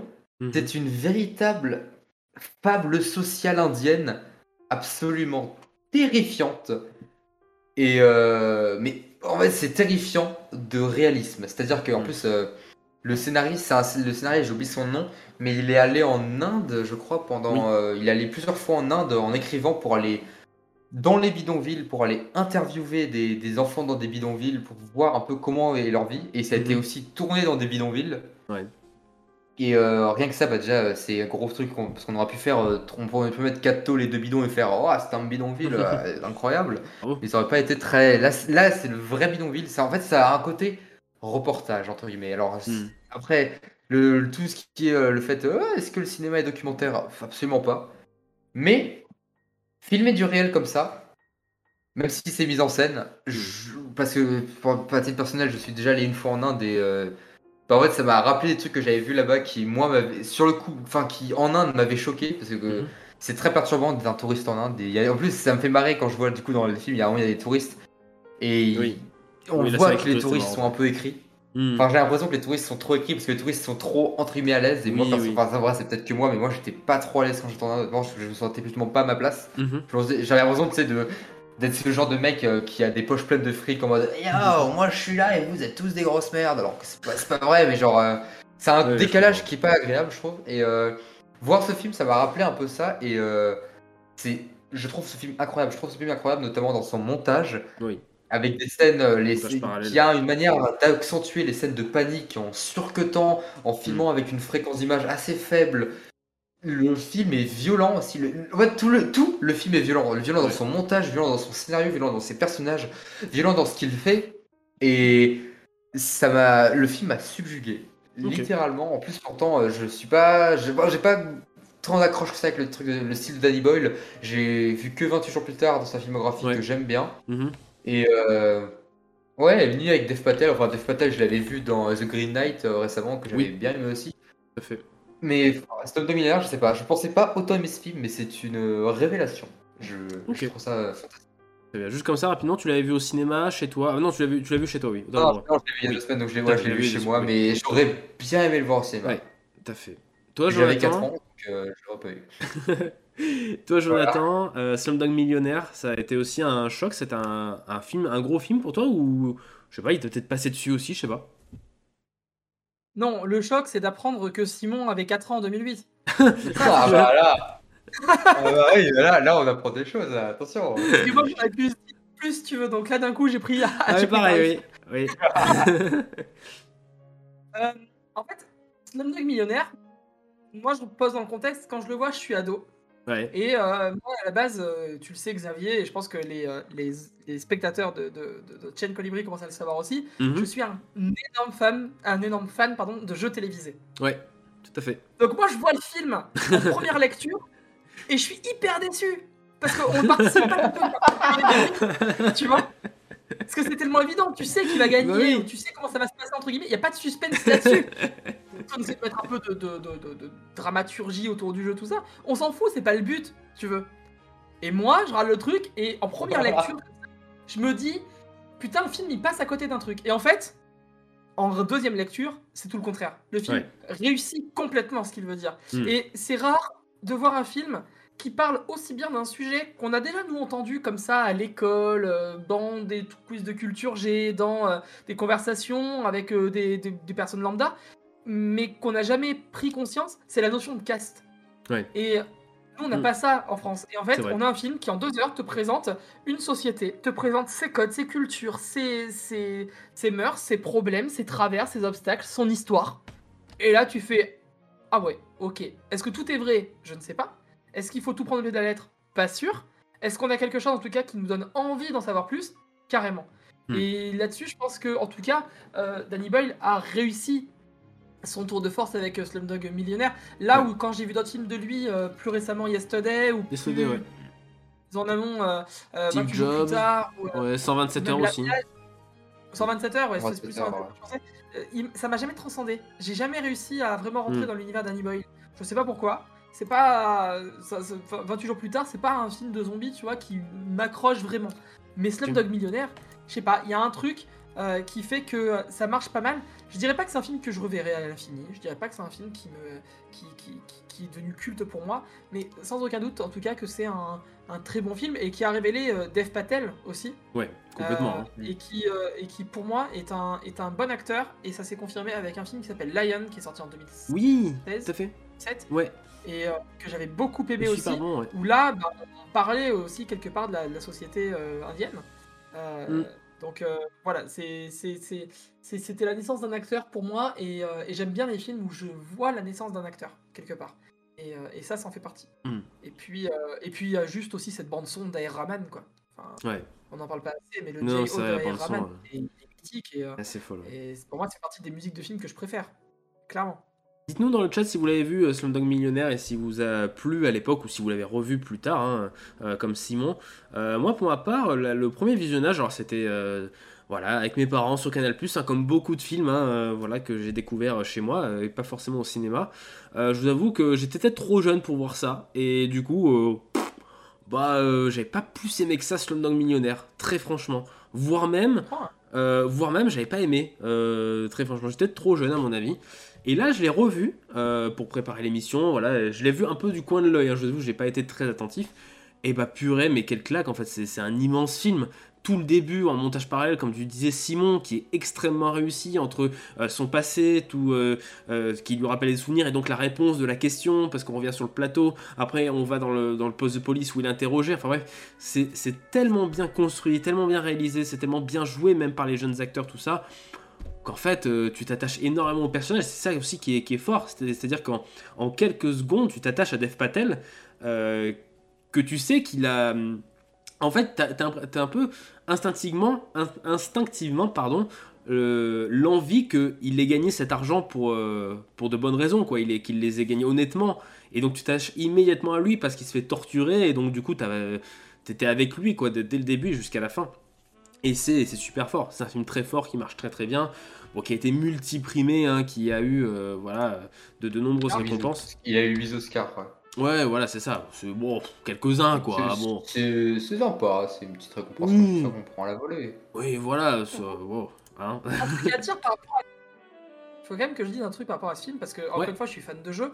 Ce film n'est pas du tout réaliste dans euh, le concept de- du qui veut gagner des millions dans le film. Je vous explique pourquoi. Pourquoi Je viens de retomber sur la liste des questions qui sont tombées dans le film. Ouais.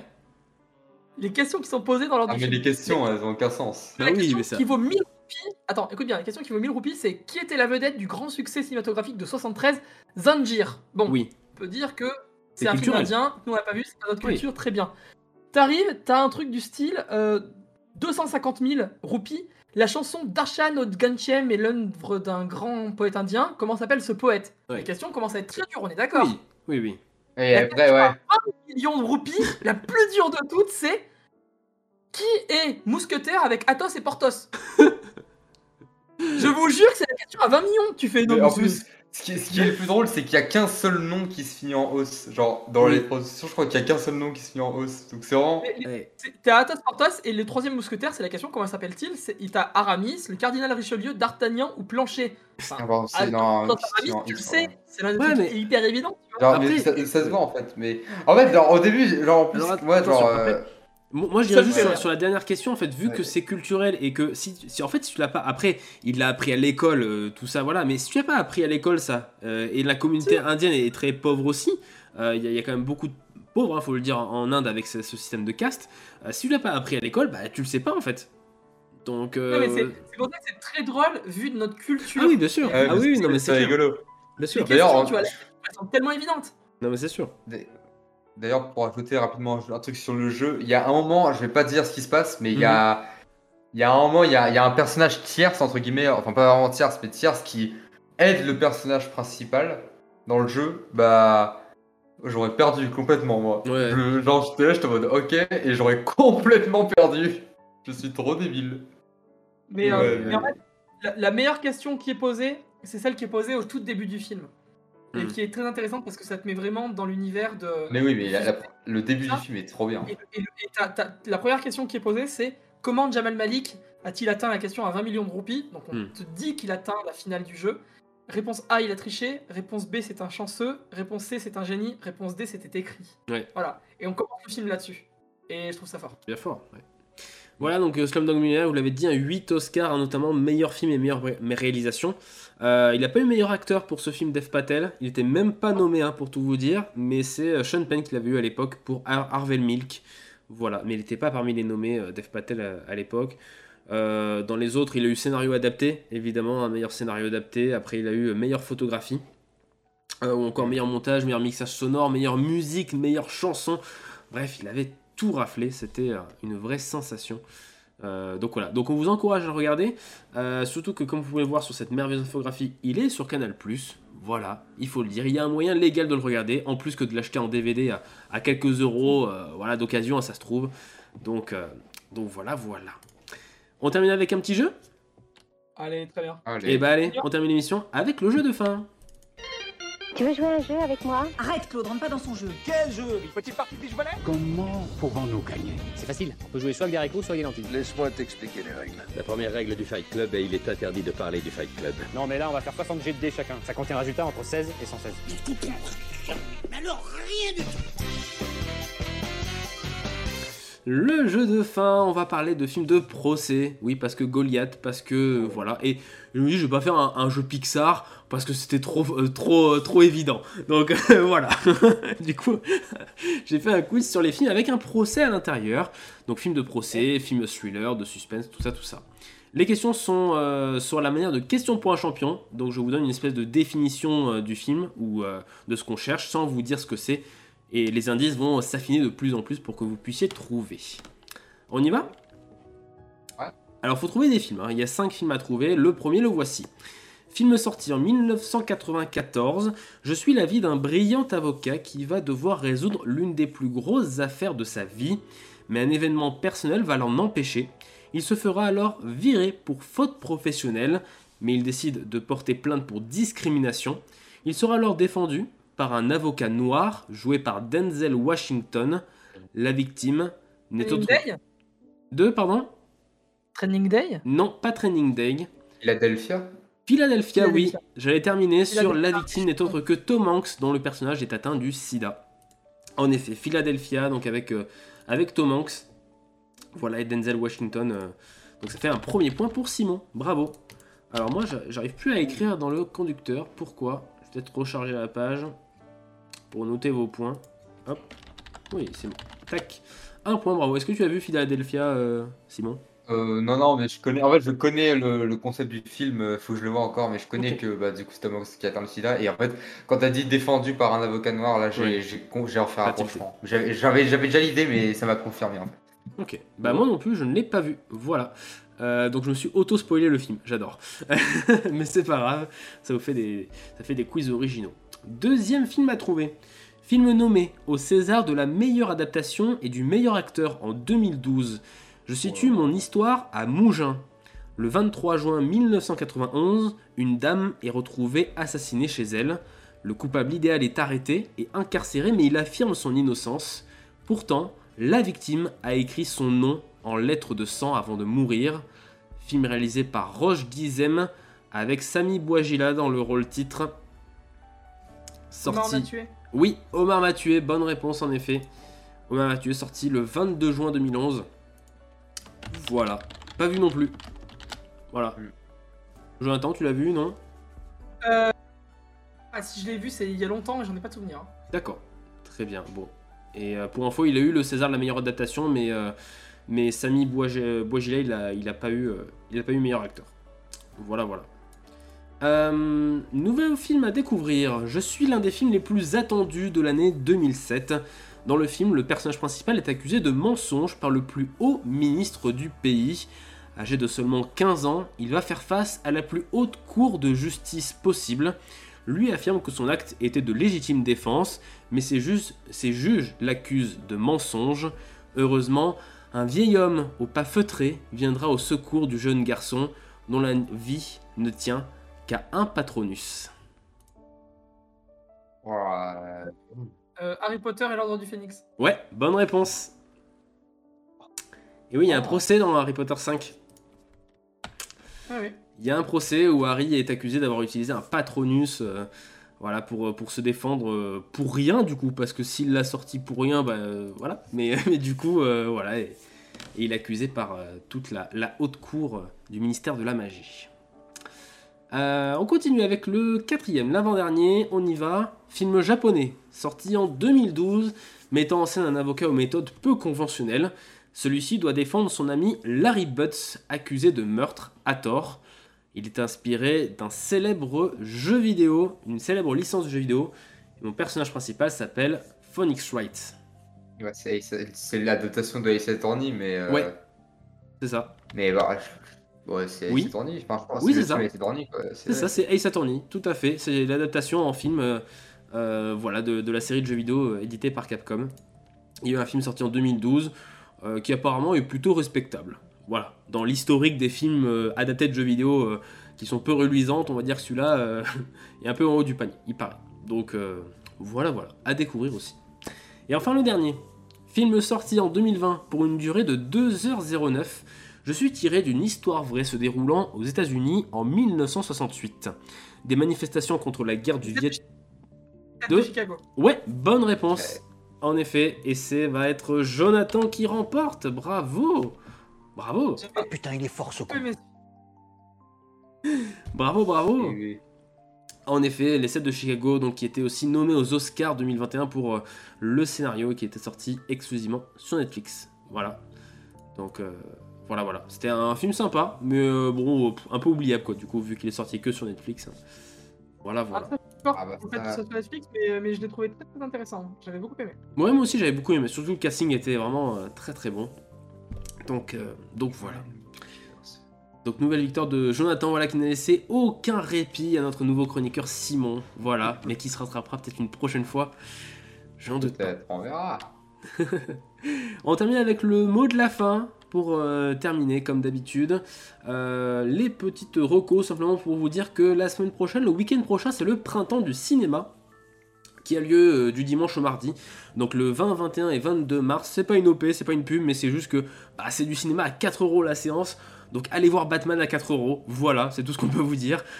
Profitez-en, hein, ça sera peut-être le seul moment où vous pourrez voir ce film à peu cher et ça vaudra le coup. Enfin, moi je trouve, et je crois qu'on est plutôt d'accord dans l'équipe. Hein, Simon hein Batman c'est bien, hein Ah, Non, c'est bien, ouais, c'est très très bien. Ouais. Ouais, ouais. On est, on, est, on est plutôt d'accord, hein, Oh, ça va, ça va. Oh, oh, ça, ça conditionne ton passage ici. Euh, et donc, euh, voilà. et voilà, et profitez d'aller voir d'autres films aussi, voilà, parce qu'il y a plein de choses euh, à découvrir. La semaine prochaine, on vous parlera très certainement de, de nouveaux films, bien sûr. On vous parlera peut-être de Notre-Dame brûle, nouveau film de Jean-Jacques Hano sur bah, Notre-Dame qui brûle, je crois. Je crois que c'est ça, hein, je suis pas sûr, mais Hmm, je crois que c'est ça. Je suis pas sûr, hein, ça demande vérification. Et on vous parlerait aussi peut-être de Deepwater, nouveau film avec euh, Ben Affleck et Anna de Armas sur Prime Video. Euh, si on a la foi, hein, voilà, si on a la foi de regarder ça, euh, on ira voir. Il paraît que c'est pas trop mal. Il y a encore un film qui s'appelle Potter Ouais, exactement. Oui, c'est pas le. Oui. Alors il y avait Stillwater l'an dernier. Attention à pas confondre avec euh, Camille Cotin et euh, et comment il s'appelle? Oh. Sean Penn Non, c'est le film de Sean Penn. Et Matt Damon, voilà, c'est, ça, euh, avec Matt Damon. Mais là, c'est Ben Affleck et Anna de Armas. Et c'est vrai que ça fait un duo un peu pareil, avec un nom presque pareil. Hmm, est-ce que c'est pas un peu le même film? Je sais pas. Bon, on découvrira Ouais, ça. Dark que Non, ça n'a rien à voir. Ça Rien à voir, à mon Ah, c'est Darkwater, moi que je pensais. Dark Waters Dark aussi, Water. oui, tout à fait, avec Marc Ruffalo. Merci, Mister. Tout à fait. C'est oui, ça, c'est- ça, c'est le remake euh, avec Mark Ruffalo, c'est le remake. Ouais. Je sais plus si c'est le remake ou C'est si c'est l'original, mais je crois Non, que c'est un remake, ouais. Oui, oui, c'est un remake, absolument. Ouais. Oui, Ah, non, il y a ouais. trop de films en water, hein, arrêtez. Hein. Euh, voilà, The, The Shape of, Wa- of Water aussi, euh, voilà. euh, non, arrêtez, arrêtez. Waterworld. Il y a, il y a d'autres éléments hein, que, que l'eau. hein, euh. Bon, merci en tout cas d'avoir participé à cette émission, c'est très très cool. J'espère que vous avez passé un bon moment en tout cas. Ah, c'était bien. Ouais, carrément. Voilà. euh, écoutez, d'ici la prochaine émission, bah, on vous conseille d'aller sur les réseaux sociaux de Colibri, bien sûr, vous abonner à notre chaîne euh, Twitch, à, vous abonner à notre podcast du Clap Clic, ou encore nous suivre sur Twitter, Instagram, Facebook, bref, on est un peu partout. Donc n'hésitez pas, bien sûr, à vous abonner aussi à la chaîne YouTube si vous êtes en rediffusion et à mettre un petit commentaire. D'ici la semaine prochaine, on vous souhaite une bonne semaine, allez voir des films, clapez bien, cliquez bien, et à bientôt. Ciao, bye bye